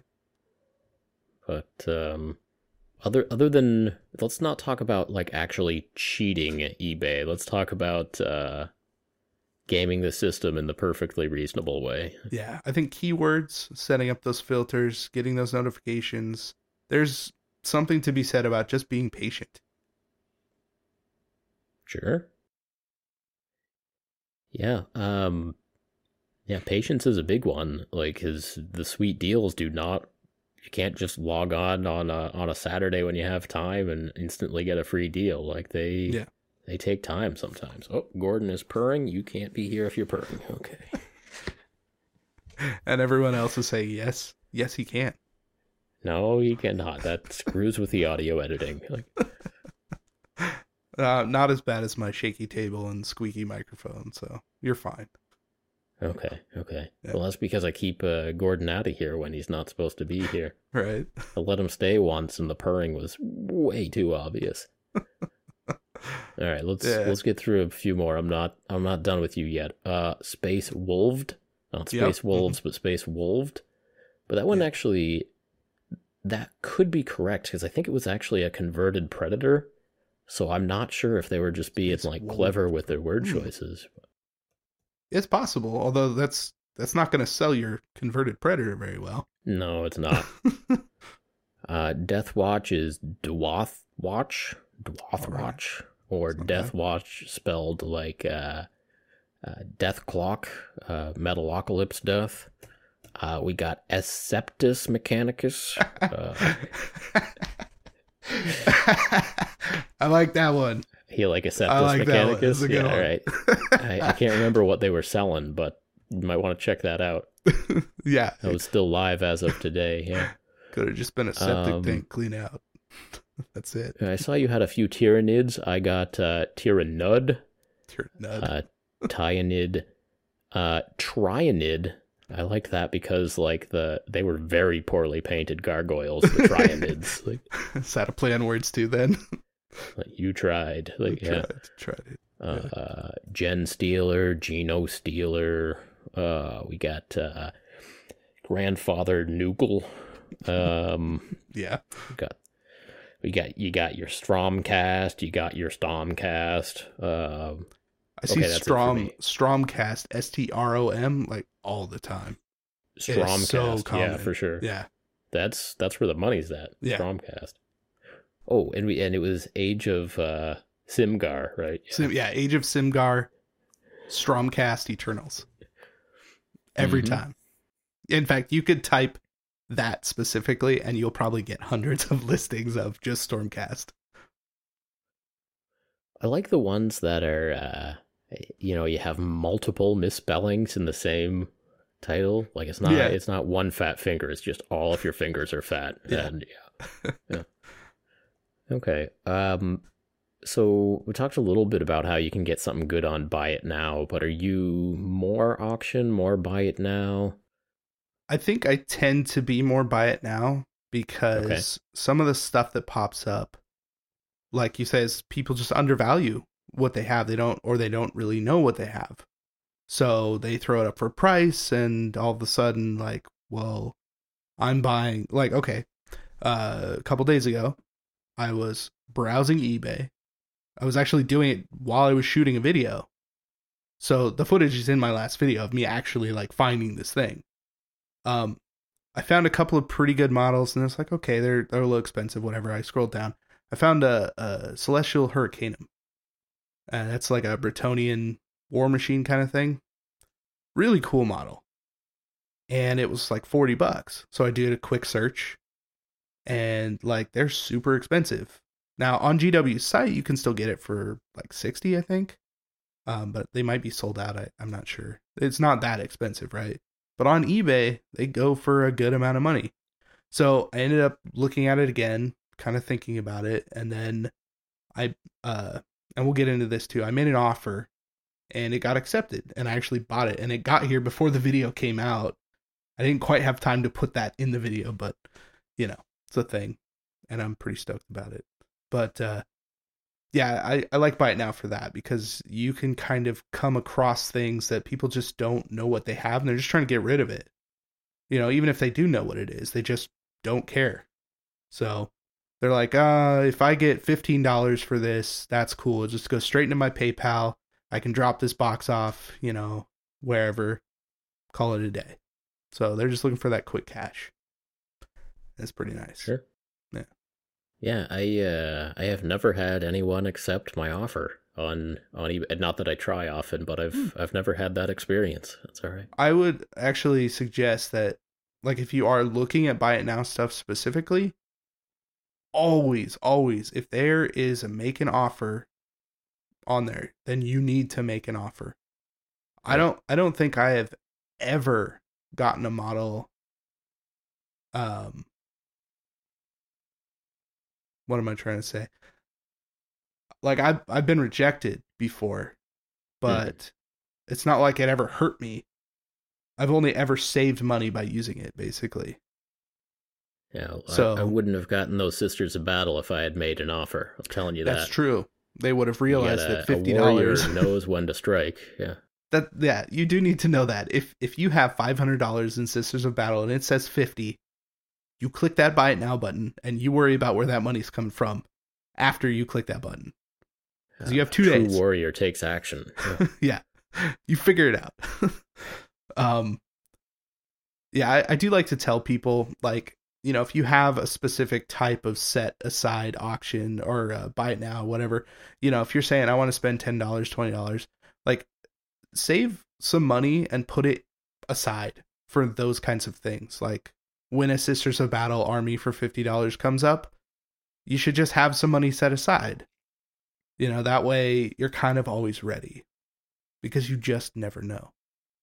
Um, That's your go bag. That's your yeah, kind of like I I do save like a certain amount of. I usually have like a hundred bucks set aside, um, and like I I got. I mean, I've gotten a few pretty nice things that way. Of just, yeah, I I had it, was ready to go, strike. very good. Yeah. Um, Yeah, very good. Um, yeah. So, so my best story is that Sisters of Battle. Buy it now. Uh, I've had a couple of auctions for mostly like old beat up third edition Dark Eldar where I've gotten really good deals from an actual auction winning because who wants beat up Dark Eldars other than me? But uh, I was happy about it. Yeah, Um, yeah. And of course, your entire channel is your list of victories. But right. do you have a like a particular favorite story that you want to tell, or like a what's your what's your proudest Oh, moment? Okay. Not okay. losing. I, here's uh, a good Jace one. the Mind Stealer. right. Um, okay. So Skaven have the Warplock Jezzails, right? The that's like two rats on a on an oval or you know, two squares, whatever. Um shooting a, a long rifle. You can go on to eBay right now, and even when I got these, you can't find them for basically less than twenty dollars. And that's like in bad condition, painted, all this stuff you know, 15 to 20 bucks and you'll find one. I bought what was it, 25 of them for 26 bucks? Yeah. Something like that. So it's probably the best best score I've ever gotten on eBay. Wow, you've you cornered the market. You Yeah. you own all the Jezzails. Yeah, that's Yeah, they're so cool. good too. work. Okay, Hey, that's a that's a fine, proud moment to have in your memories. You know, you're Yeah. uh, you're old and gray and on your deathbed and uh, just thinking of the happy thoughts like That's how my grandkids Jezzails used to come in pewter. twenty five for twenty six. Okay, grandpa. And back then, even back then, that was not a lot of money. right. they were even on square bases. yeah, yeah. Back then, that was only what three burritos from Chipotle. Yeah, Yeah. that was three Subway footlongs. Now, those rat gunners had not been in production for 10 years at that point. They were collector's items. yeah. Now, Billy, I'm giving these to you. Don't fuck them up. yeah. Man, I've I've thought about selling them too. Like seeing just I don't know. Like I don't want to. I wanted this massive army of Jezzails, right? Like yeah, I want 25 Jezzails that shoot 48 inches away or whatever it is. well, I remember, you know, like a year and a half ago, you had a video where you cleaned up what, what like five teams of them, something like that. Yeah, that was from that that set. Um, Yeah. and I actually only painted one of them. Okay. Um, the Okay. rest are like, because in that video I I showed my I showed priming, I showed some highlighting, a couple things with the airbrush, and like that's literally all I did with those. They're still sitting in a drawer, uh, It like not complete. Yeah, and it, it's sad. It's like the the problem with for me is I have I don't know three thousand points of Skaven, so it's not like I need them. I can field a lot of Skaven, so it doesn't actually matter. Um, but I, I do enjoy those models. Yeah, I'm, I've got a little hankering for Skaven too. I've I've uh, recently come into some Skaven as a as an incredibly Ooh. generous gift, but their day may come. Mm. I think I've got a couple of Jezzails myself. I've got no 25 Jezzails, but uh, you got you got two or three. got a couple of teams in there. Yeah. Yeah, man, all you need are a couple. They're good. It's good stuff. That's right. All right. We're uh, we're about to switch into to my zone here. We're about to talk Craigslist. Unless you've got any anything else to say about eBay. Um, eBay is fun, and you should try it. Yeah. Yes. So I'll say you you can occasionally snag some really good deals. I would say on the whole that like uh there are enough buyers and enough sellers so that things reach a standard price. Yeah. And like if you are I- mean, normally there there is like a going rate for for certain models, and whether you're buying or selling, and that's uh, one of the fairly nice things about eBay. Yeah. Um, but normally that does preclude getting like stupidly good deals because there are enough Yeah. potential buyers with with eyes on it. Well, and, and eBay does actually give you a number like, oh, this item with, you know, similar keywords, right, from your title, your description, go for this price. So Hmm. they're they're giving you that kind of median already, um, which kind of sucks. But it always depends, you know. Like if you if you browse eBay often enough, you know, if you get that notification, you check it out, you spend even 10 minutes a, a day, 10 minutes every other day or, you know, 15 20 minutes a week in total. You'll start to see patterns, you'll start to remember prices on certain models, and you'll know without having to look into it whether something is actually worth just buying right then or or saving for later or whatever the case is. Like it's a weird kind of thing. You just start to feel like where things are going. You know, how many bids are there? How many watchers are there? How much time is left? All of these things you just kind of take into account just from doing it over and over. You just understand. It's just like playing a game. You know, you just get it after a while. So you just be patient. You know, you will find something awesome. Words of encouragement right there. Uh, But yeah, that's it's true. Um, there are standard prices, but if you stick with it, you can uh, get something that you recognize as a deal and save a few bucks and feel like pretty spiffy about yourself for a few days. You know? Yeah. And it's time to go shopping again. every day. Um, okay, so where I've actually gotten most of my stuff, most of my used purchases have come from Craigslist. hmm And Craigslist, of course, you have to be able to like drive uh, to do the pickup for the most part. And so that means that you are shopping in a much smaller market. And I think that a lot of people have recognized that, you know, online selling of their wares is the best way to get a reasonable price for their models. and Yeah. have them sell in a reasonable amount of time. Um, so really, not that many people sell their models on Craigslist, Mhm. and this is a situation where. I mean, maybe depending on where you live, you might be able to find non GW games. But for the most part, it's going to be very rare that anything other than Warhammer pops up. Um, I mean, you know, set set your alerts or whatever for for if somebody does post Malifaux, but um, yeah, don't uh, don't plan on it. Like, not not even like, don't plan on not finding a good deal on used Malifaux figures on Craigslist. Don't plan on them ever showing up ever Right. at all. Yeah, it's a good Um, point. uh, for for a couple of years, I had notifications set up for Warhammer on Craigslist, where not just like uh, I would get a notification if some something within like a certain range of of specifications popped up.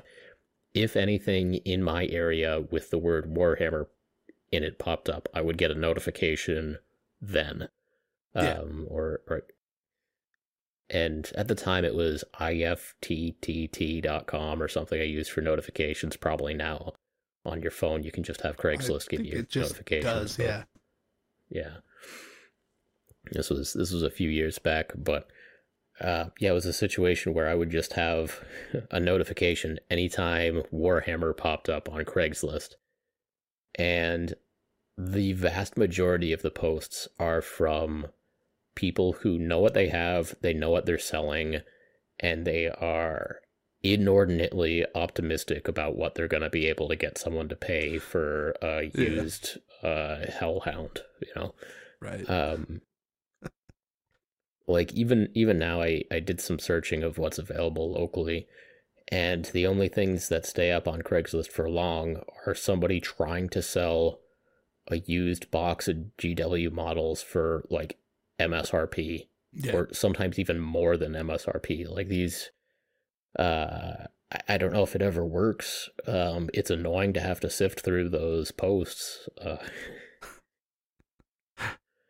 yeah, there was like the only thing remotely in my area today was a fire breacher Tau warrior team, which I, I think is just like Tau troops for forty dollars, like a box of ten Tau troops for forty. Mm. Isn't that Yeah. like a thirty-five dollar box? I, I I don't know. were I- they it- were they assembled or painted? No, it's just a picture of the cardboard box. I don't know. Oh, then no, no.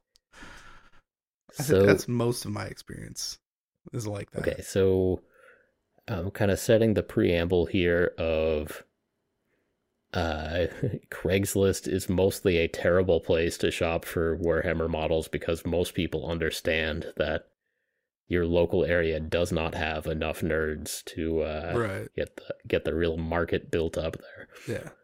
Um, but, But. Craigslist is the place where you can get these stupid lucky deals every once in a while. Somebody cleaning their garage or their basement or their storage facility or their estranged son, uh, you know, they Yeah. moved out or whatever.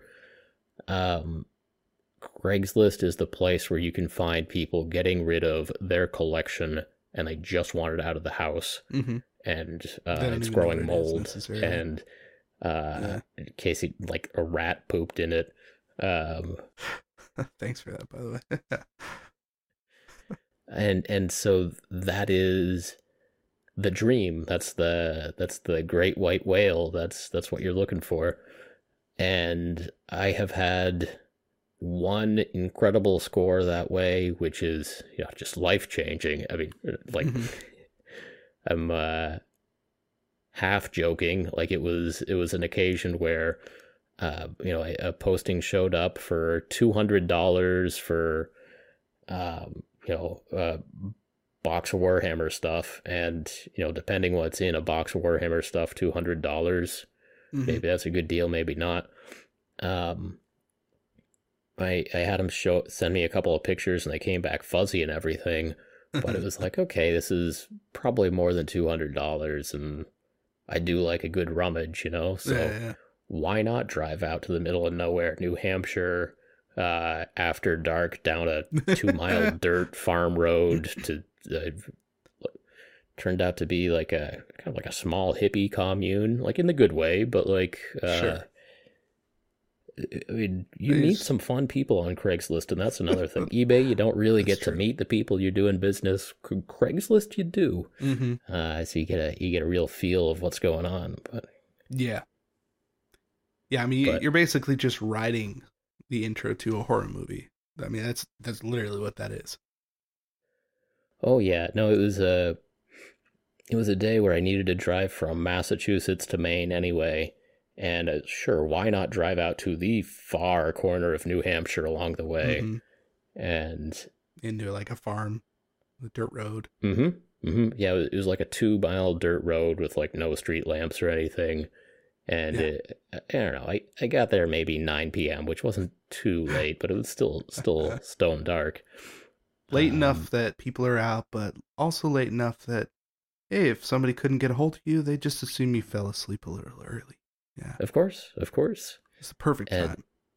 I'll, I'll tell. Uh, I'll tell another Craigslist story. Probably the the funniest late night Craigslist story a little bit here, but um, yeah, this time it showed up at these this nice. Uh, I don't know, organic farming car commune, and they, uh, you know, sadly their uncle had passed away, and he was a big old nerd, and I got all his stuff for two hundred dollars, and it, you know, just literally filled my car. It was ended up being like seven or eight boxes of Warhammer stuff, like not Like not totes. model boxes, like moving boxes, Yeah. um, and that you know jump started my whole collection.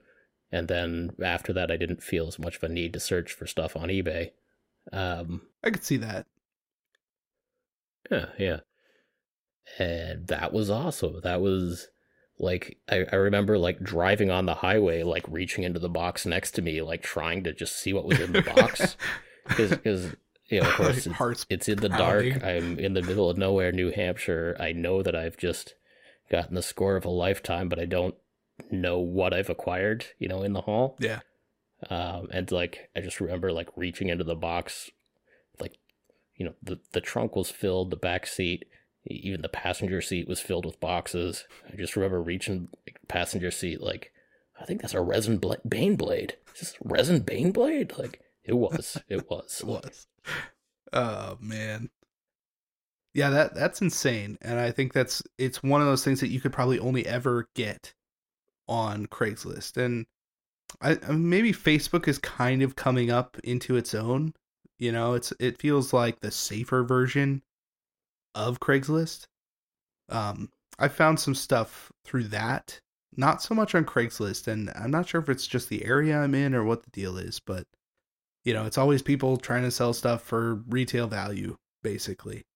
Um, Mhm. so it's kind of like, yeah, I, you know, I've got some notifications, and it's always the same stuff.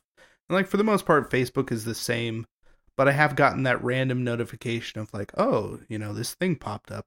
Uh, you know, it happened to be somebody like within a few miles of me, you know, and I I went and bought a that old was it like 1995 edition of Necromunda for 20 bucks. You know, Cool. yeah, Yeah. it just randomly popped up. So it's definitely something that if you, it's like a slow kind of a thing. You you set those notifications and it could just be your day. you know, Yeah, exactly. Yeah, set the notifications. Um, and and again, like the vast majority of it's going to be someone trying to sell something you don't want at retail price. Yeah. Uh, Yeah.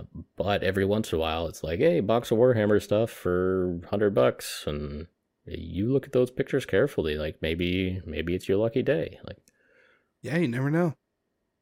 The, oh man, that that But- haul but- sounds pretty epic though. Yeah, I mean, this happened. I don't know, a, one or two years before I started the YouTube channel. hmm and it would have been it would have been a heck of a video if if I had a YouTube channel at the time. Like the you know, I, I make fun of haul videos. Uh, you know, early on in the channel, I did have one eighty dollar haul video, which is one quite nice box of Warhammer stuff, Yeah, that was but it was too. not a car full of Warhammer stuff. You know, Yeah, um, and uh, obviously very lucky, very thankful, and I am trying to uh, do right by the deceased gamer who hooked me up with all this cool stuff. Uh, even even I've painted something from that collection. yes, you have cleaned out some dead flies out of a tank, didn't you? Quite literally, and and rat poop. Yeah, I don't know if you identified the rat poop, but it was it was there. I'm quite sure of it. It was Like, it was there. It was probably ma- mice, but either way, you know, it's all pretty gross. bats too. It was it was uh, that Oh, box was in an attic for a while. Yeah, Okay, bats. That's great. That's wonderful. you're fine, Casey. You're fine. I I don't feel good. like I was just touching that tank today. I need to varnish it again. Something. Yeah, yeah, yeah. Yeah. Uh, that that was probably Uh. the best part of the video. It's just being like, look at that. That's Yeah. that's terrifying. Yeah. So I think in general though the uh the used market isn't great for getting crazy deals right now uh just Mm. because I mean this is a good thing but our hobby is doing well a, a lot of people are interested in mini games and Dungeons and Dragons and Warhammer and uh there are more buyers than there are sellers out there right now I think Mm. uh, and you know, I, I hope the uh, the hobby continues to grow and get bigger and bigger and bigger. But maybe in a few years, if there is a bit of a lull and a downturn, like, hey, that could be fun too. You know, get those hmm get those notifications back up and running, get those sweet deals. Yeah, right now everything is like it's just cooking. You know, there are tons of auctions, like money flying all over the place. You know, if you want to sell a model and get some money for it, you you can. Right now, like it's definitely we're in that kind of market. So, yeah, um, it can be tough, but again, you know, patience is is the key. Yeah. So I mean, Craigslist. There is no chance of going out looking for a particular item. Like Mhm. it's just, do you want to, uh, yeah, do you want to dip your toe in and see if there might be a deal on an army you had never considered before? Like, yeah.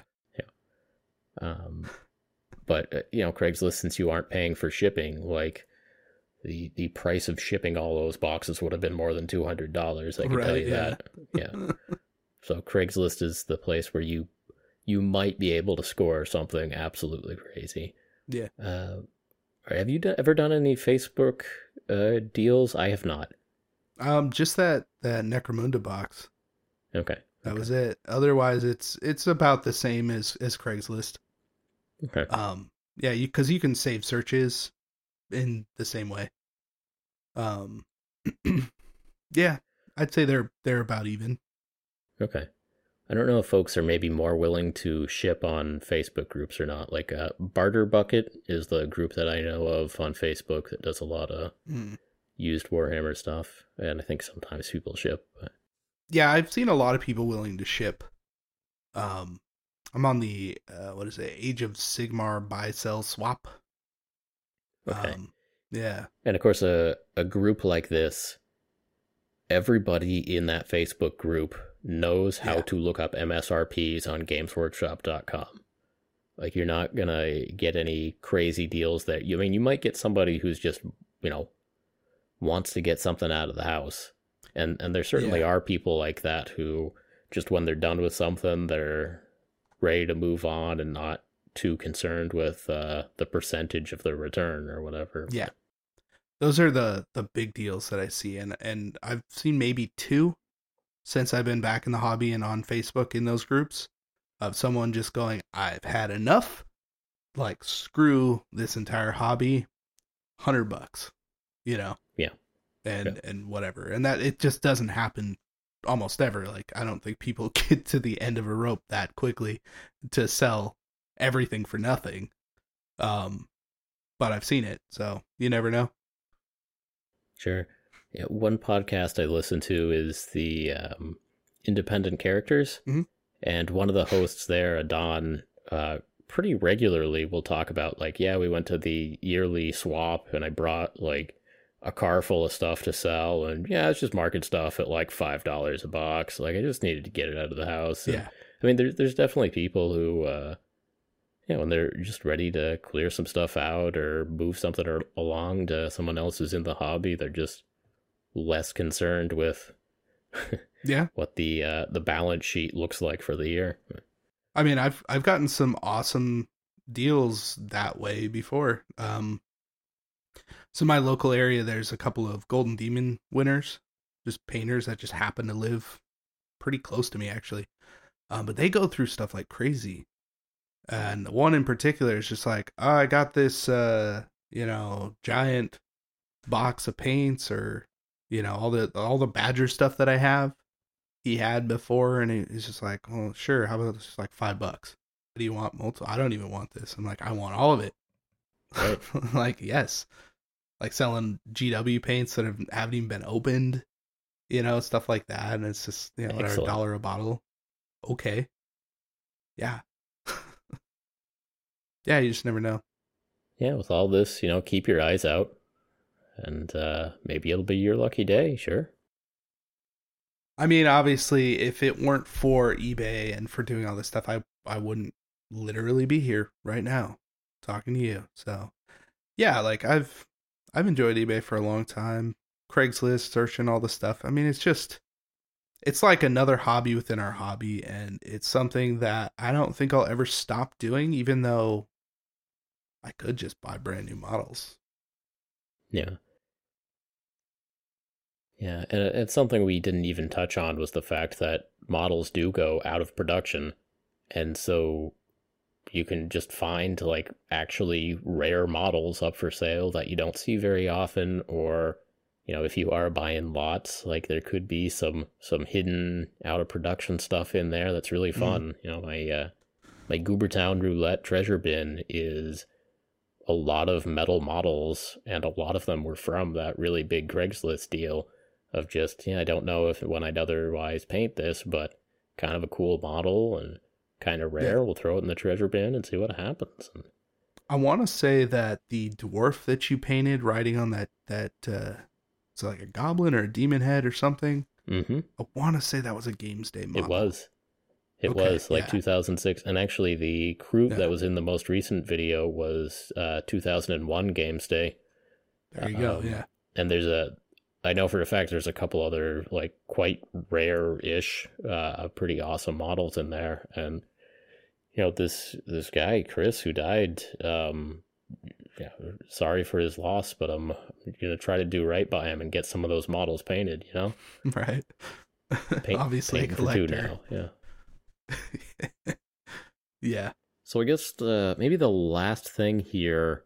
Have you ever found anything at a thrift store or pawn shop or anything like that?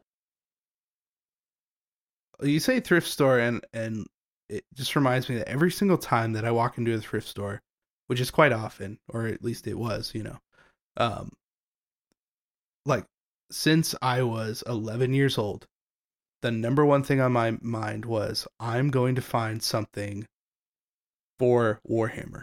I'm gonna find I don't know a piece of terrain, something I can turn into something, or you know, hopefully some models, right? That somebody just doesn't know what it is. They put it in a bag and it's here for nothing.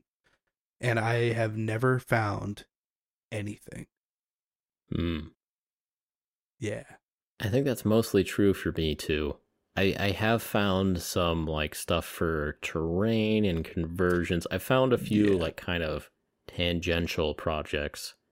Mhm. Um one of my friends claims that at the the swap shop at the dump at the transfer station that they did find some elves from one of the starter sets for uh, for I guess like the last edition of Warhammer Fantasy maybe. And Hmm. I was like, Mike, that's awesome. And he said, Yeah, I left him there for for some lucky kid who walks in next. I'm like, wow, you're you're better than me. I could have been yeah, that really. kid. I would have been that I- kid, I am like- that kid. Like, are are they Yeah. still there? Like, uh, let me get in my car. Like, Yeah. That's great. um, so it it can happen, but I think I feel like a lot of thrift shops, like your uh, like Goodwill and stuff. I bet somebody working the intake knows what Warhammer is. Like they they probably have a list of like stuff to look out for. Or, you know, somebody's been working there for 15 years and they know what the uh they know what a black lotus is just in case, you know. Yeah, right. Yeah. There's those specific items. Although you just you did just remind me that uh I I have found a Warhammer card game in a thrift shop. And I actively knowingly took it from somebody who was eyeballing it at the same time I was, hoping and I I could tell he's about my age. This dude, we're looking Okay. at the board games Okay, okay. right? And I see it, and I swear he kind of stops, and is looking right. And I'm just like, okay, it says Warhammer forty thousand on it. All right, let's just be cool. I just reach up, and I could tell he's like, oh no, he's gonna grab, and I grab it, and he just walks away. I'm just like, yeah, that's right. Like it's. Warhammer forty thousand Conquest. It has all the cards. I don't know how to play it. I don't even know if it's good. Yeah, and then you keyed his car and you said it. peeled out of there. Yeah. Oh yeah, I held on to it the rest of the time. He was walking around for a little while longer, and, then he left. But I could tell he was there looking at board games, Ah, just like I was, and then huh? he Like- saw that. Yeah, Ah, I see you've picked up a one dollar uh, Crichton book. Oh, cool. Yeah, uh, Jurassic Right. Park: The Lost World. Yeah, it's not as good. Not as good. Yeah. no, Oh, I just remembered. I, I said I was going to tell the stupidest late night Craigslist story. Um, oh yeah, don't I, leave the I- people hanging. So a clownfish that is still alive that I bought 12 years ago from a man in South Wow. Boston at 12:30 at night. He was in the midst of moving out and um like all his roommates were in the house asleep and we were like uh draining a fish tank at uh like 1 in the morning. Uh and Wow. And then I, I remember like I I had like a bucket of salt water that I needed to pour down his drain. And I was like opening random doors to try to figure out where the bathroom was, to like oh, where the sink was to pour. And I just like walked in on one of his roommates. And look, the, the point is, I think that actually was a two hundred dollar fish tank. I think I think most of my best Craigslist deals are, are at the two hundred dollar price point. But yeah, I got good to the know. Twenty nine gallon fish tank. I think there's like protein skimmer. There's one really good clownfish. That that sucker's still alive twelve years later. And uh, That's insane. yeah, it was a it was a pretty good um, uh, stand for the fish tank too. And and while we were like packing it up, like he had a, a porn DVD like in his fish tank stand. Just he just like there was like a Oops. moment of recognition for both of us, and he just like tucked it behind his bed. We kept packing up the fish Yeah. tank, but I don't know. That's that's my best uh, late night Craigslist Yeah. story. Yeah. I I think the only weird thing that's ever really happened, and uh, editor Matt knows what I'm talking about because it's him and I went to go pick up some power supplies for like amplifiers, that kind of thing. It's like conditioners that you plug everything into. It keeps power steady. Um, and this dude just like we we rolled up because he had them for super cheap on Craigslist. We get to this place, and like he pops his trunk, and there's just like musical equipment and a whole bunch of these things in the back of his trunk and he's like being super shady about it. And we buy him and kind of leave and it, you know it's that kind of cliche open the trunk and we're handed money and he's pulling electronic equipment out of his trunk or whatever. And then like we get him back to our space and and checking it and we're looking at stuff and everything works fine. And they got all these stickers that say like Uni- University of Nevada on them and I kind of still not sure Peeled that off real quick. Yeah. yeah, still not sure if that's that's yeah, what that happened. was from his uh, last semester at the University of Nevada. right. It's kind of what I'm thinking. yeah. So I don't know what the deal is with that, but that, it felt pretty shady. Yes, that was stolen merchandise. Yeah, you're. Uh, I think so. Yeah. Yeah. uh, Yeah. uh, an idiot friend of mine uh, bought a cat uh, from the parking lot of an Arby's. It was supposed to be a a, a rag doll cat, ragamuffin cat. I don't know. He paid four hundred dollars in the parking lot of an. Arby's. Yeah. That it was not- um, that's not how you buy a cat. uh, you shouldn't. No. No, no, uh, Uh-uh. yeah, adopt, adopt. Yeah, you go to a shelter and you. All right, we one. have gone far astray now. We have. You're right. Wait, we should probably mention that uh, we've been recording these podcasts like uh, I don't know what time is it right now. Two forty-five in the morning. All right, exactly. We're on top of it. we got this. Look, we we've been recording later. Uh, one so that there's no lawnmowers, but now that we're into fall, so there's no leaf blowers, and eventually there's no snow blowers at this time of night either. Uh, yeah. yeah. I hope not. The we uh we personally are maybe a little bit slower, but we're also a little bit uh, punchier, and I think I, I don't know. I'm having a lot of fun with this stupid routine that we have Yeah. going here. Uh, these cats are definitely more awake though, but that just adds to the fun. for sure. It it adds to to everything, and uh, yeah, I hope you enjoy that random video intercut between my video going in and out, or if it's even shown up at all. I don't even know at this point. Who knows? It's gonna be what it's gonna be. All right, move it along here, Casey. What else do we get? Uh, Wake up, Casey. It's not even midnight for you. That's not true. I actually have no idea what time it is. I mean, if it's okay, yeah, it's three hour time difference. it's getting late enough, obviously. Um, oh, there's a couple of comments if you wanted to go over some of that stuff. Yeah, jump into it. Yeah, yeah, I like I like comments. Okay, okay. So I'll just jump into the bottom end of this, and I'm just gonna say, uh, Dana Howell left a comment on the last video talking about uh, like the vaporwave stuff and some of the stuff we talked about. You know, if you listen to it or if you haven't, go back check it out.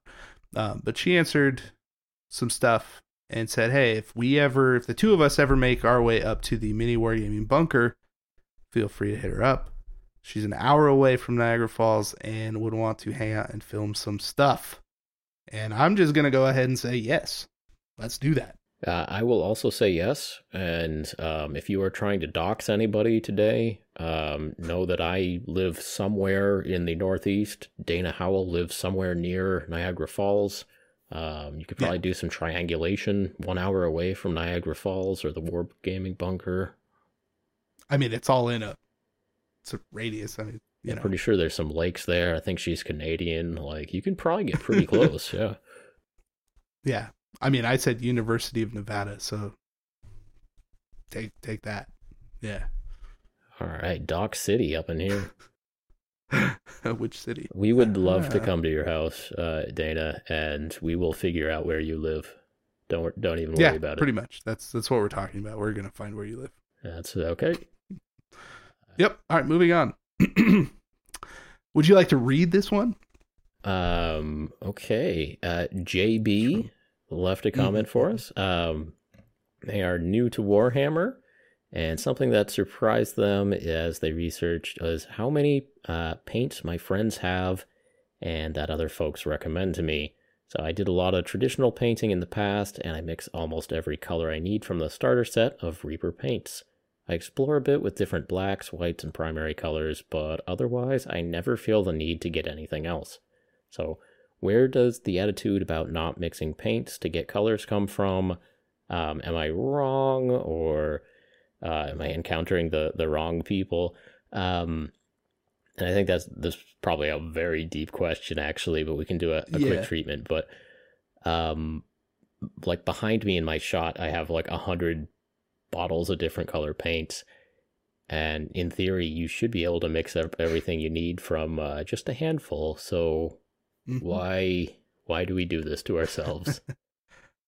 Um, I mean, specifically, the reason that we as miniature painters are doing it is because, and as much as we probably don't want to admit it, like a lot of what we end up doing is paint by numbers, right? Leather is Rhinox hide followed by Skrag brown, whatever, whatever.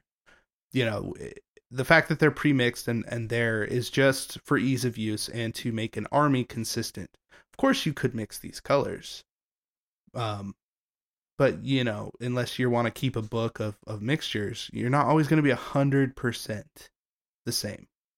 So, I'd say that's more of why we do that than anything else. But I don't know if I've necessarily met people who don't like to mix colors. So yeah, I think there is that consistency thing, um, especially if you are painting like a an army and you want them all to be the same colors. It is nice to just have a a bottle of the right shade of teal or, or ultramarine right. or whatever. Um, but pants. I think I actually think a big part of it is because very few of us came directly from art. Maybe that's maybe a, more and more now yeah. as the hobby is getting bigger and bigger.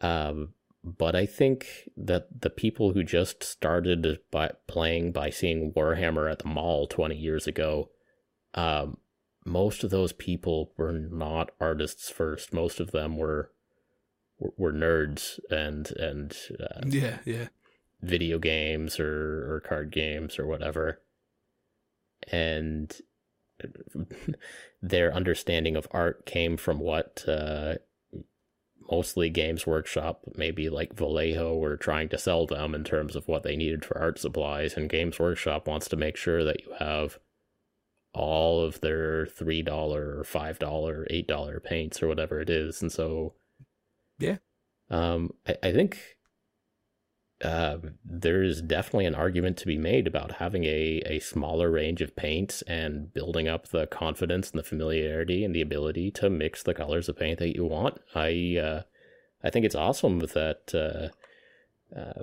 JB here is you know has the skills to do this and the confidence yeah. to do this. That is awesome. Um, right out of the gate, yeah. As as somebody who would like like I certainly didn't start out as an artist, but I would like to someday be more of an artist. But, um, you know, the three primaries and black and white, it's actually pretty hard in my experience to get a lot of the color wheel actually.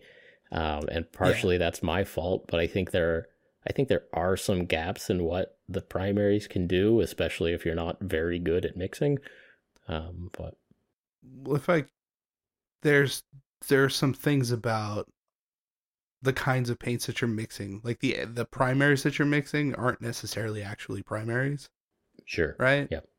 Um, and that's part of the thing that people don't actually like about the fact that there are these individual colors is because yeah your your mephiston red isn't exactly red is it necessarily?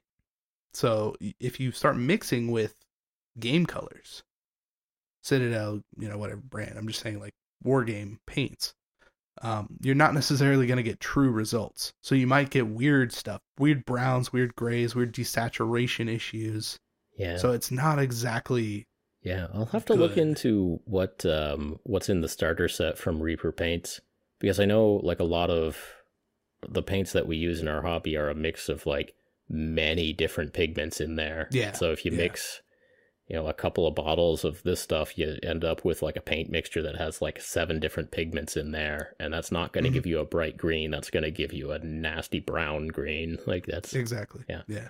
Um, but in general, I think mixing it is, is an awesome skill. If you can do it, that's great. Um, most of us were, we're not artists. And so we use just having the exact colors we need as a crutch. And every once in a while, it is actually just convenient to have that crutch. But well, it is especially when you're trying to mix something that's vibrant, because it usually ends up not going that direction. Now, obviously, there are things that you can do to get those vibrant colors, um, but yeah, like you said, it's not like most people coming into this are coming at it from an artist background, or you know, even took art in high school for that matter. Like you probably didn't, you know, a lot of us.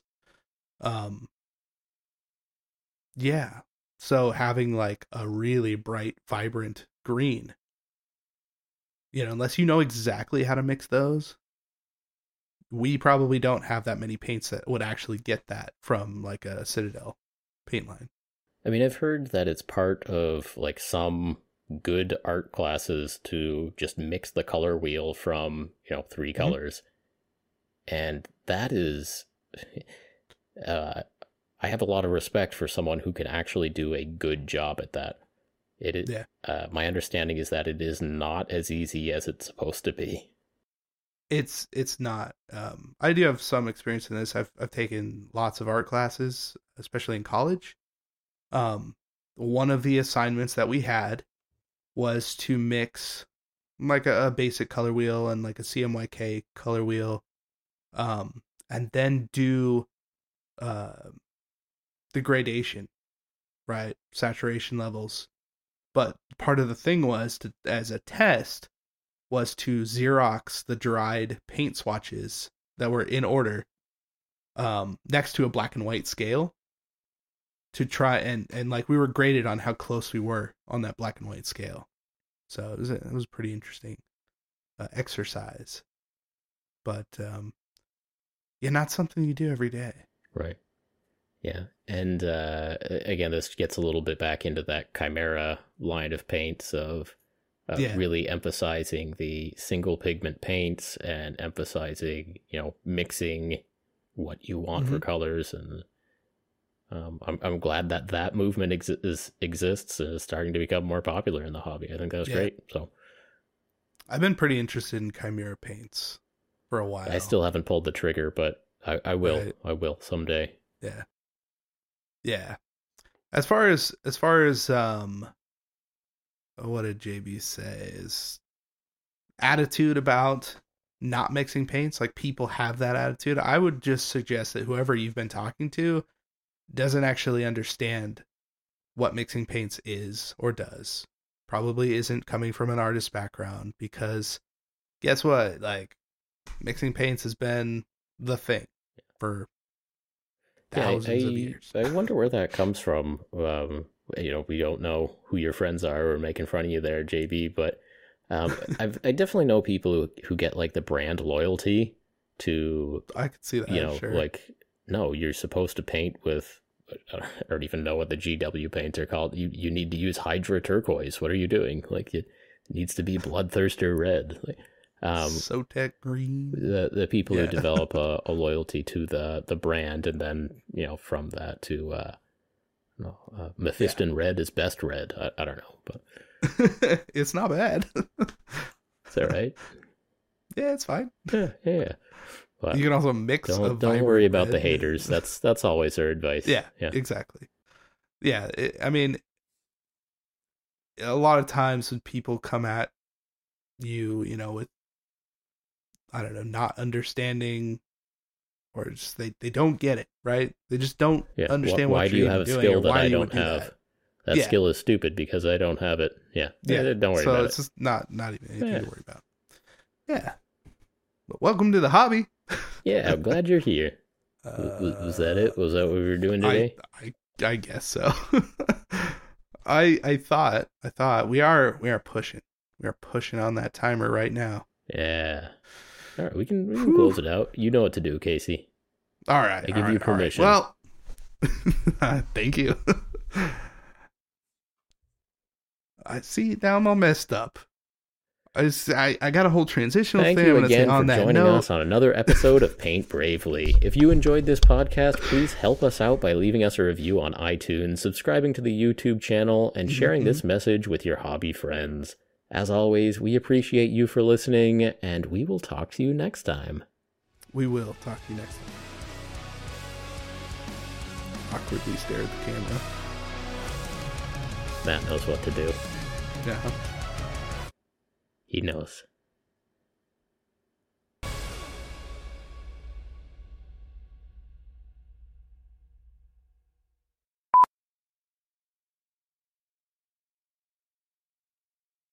Well, That's bad news.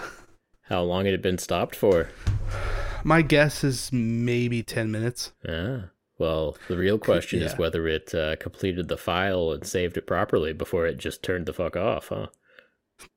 Don't say that shit, man. Fucking don't say that. I was joking about that fucking cat meme and all that. No, we're not. Damn Dude, it. if, if the first hour and a half was just that cat, Oh, I'm in. That's fine. Alright. it, it literally won't affect anything about the video. Like if we literally just weekly changed out the memes, oh no, it, it wouldn't affect it anything just at all. what- It's, it's yeah. fine. It's fine. it'd be the same. held up some some- That's true.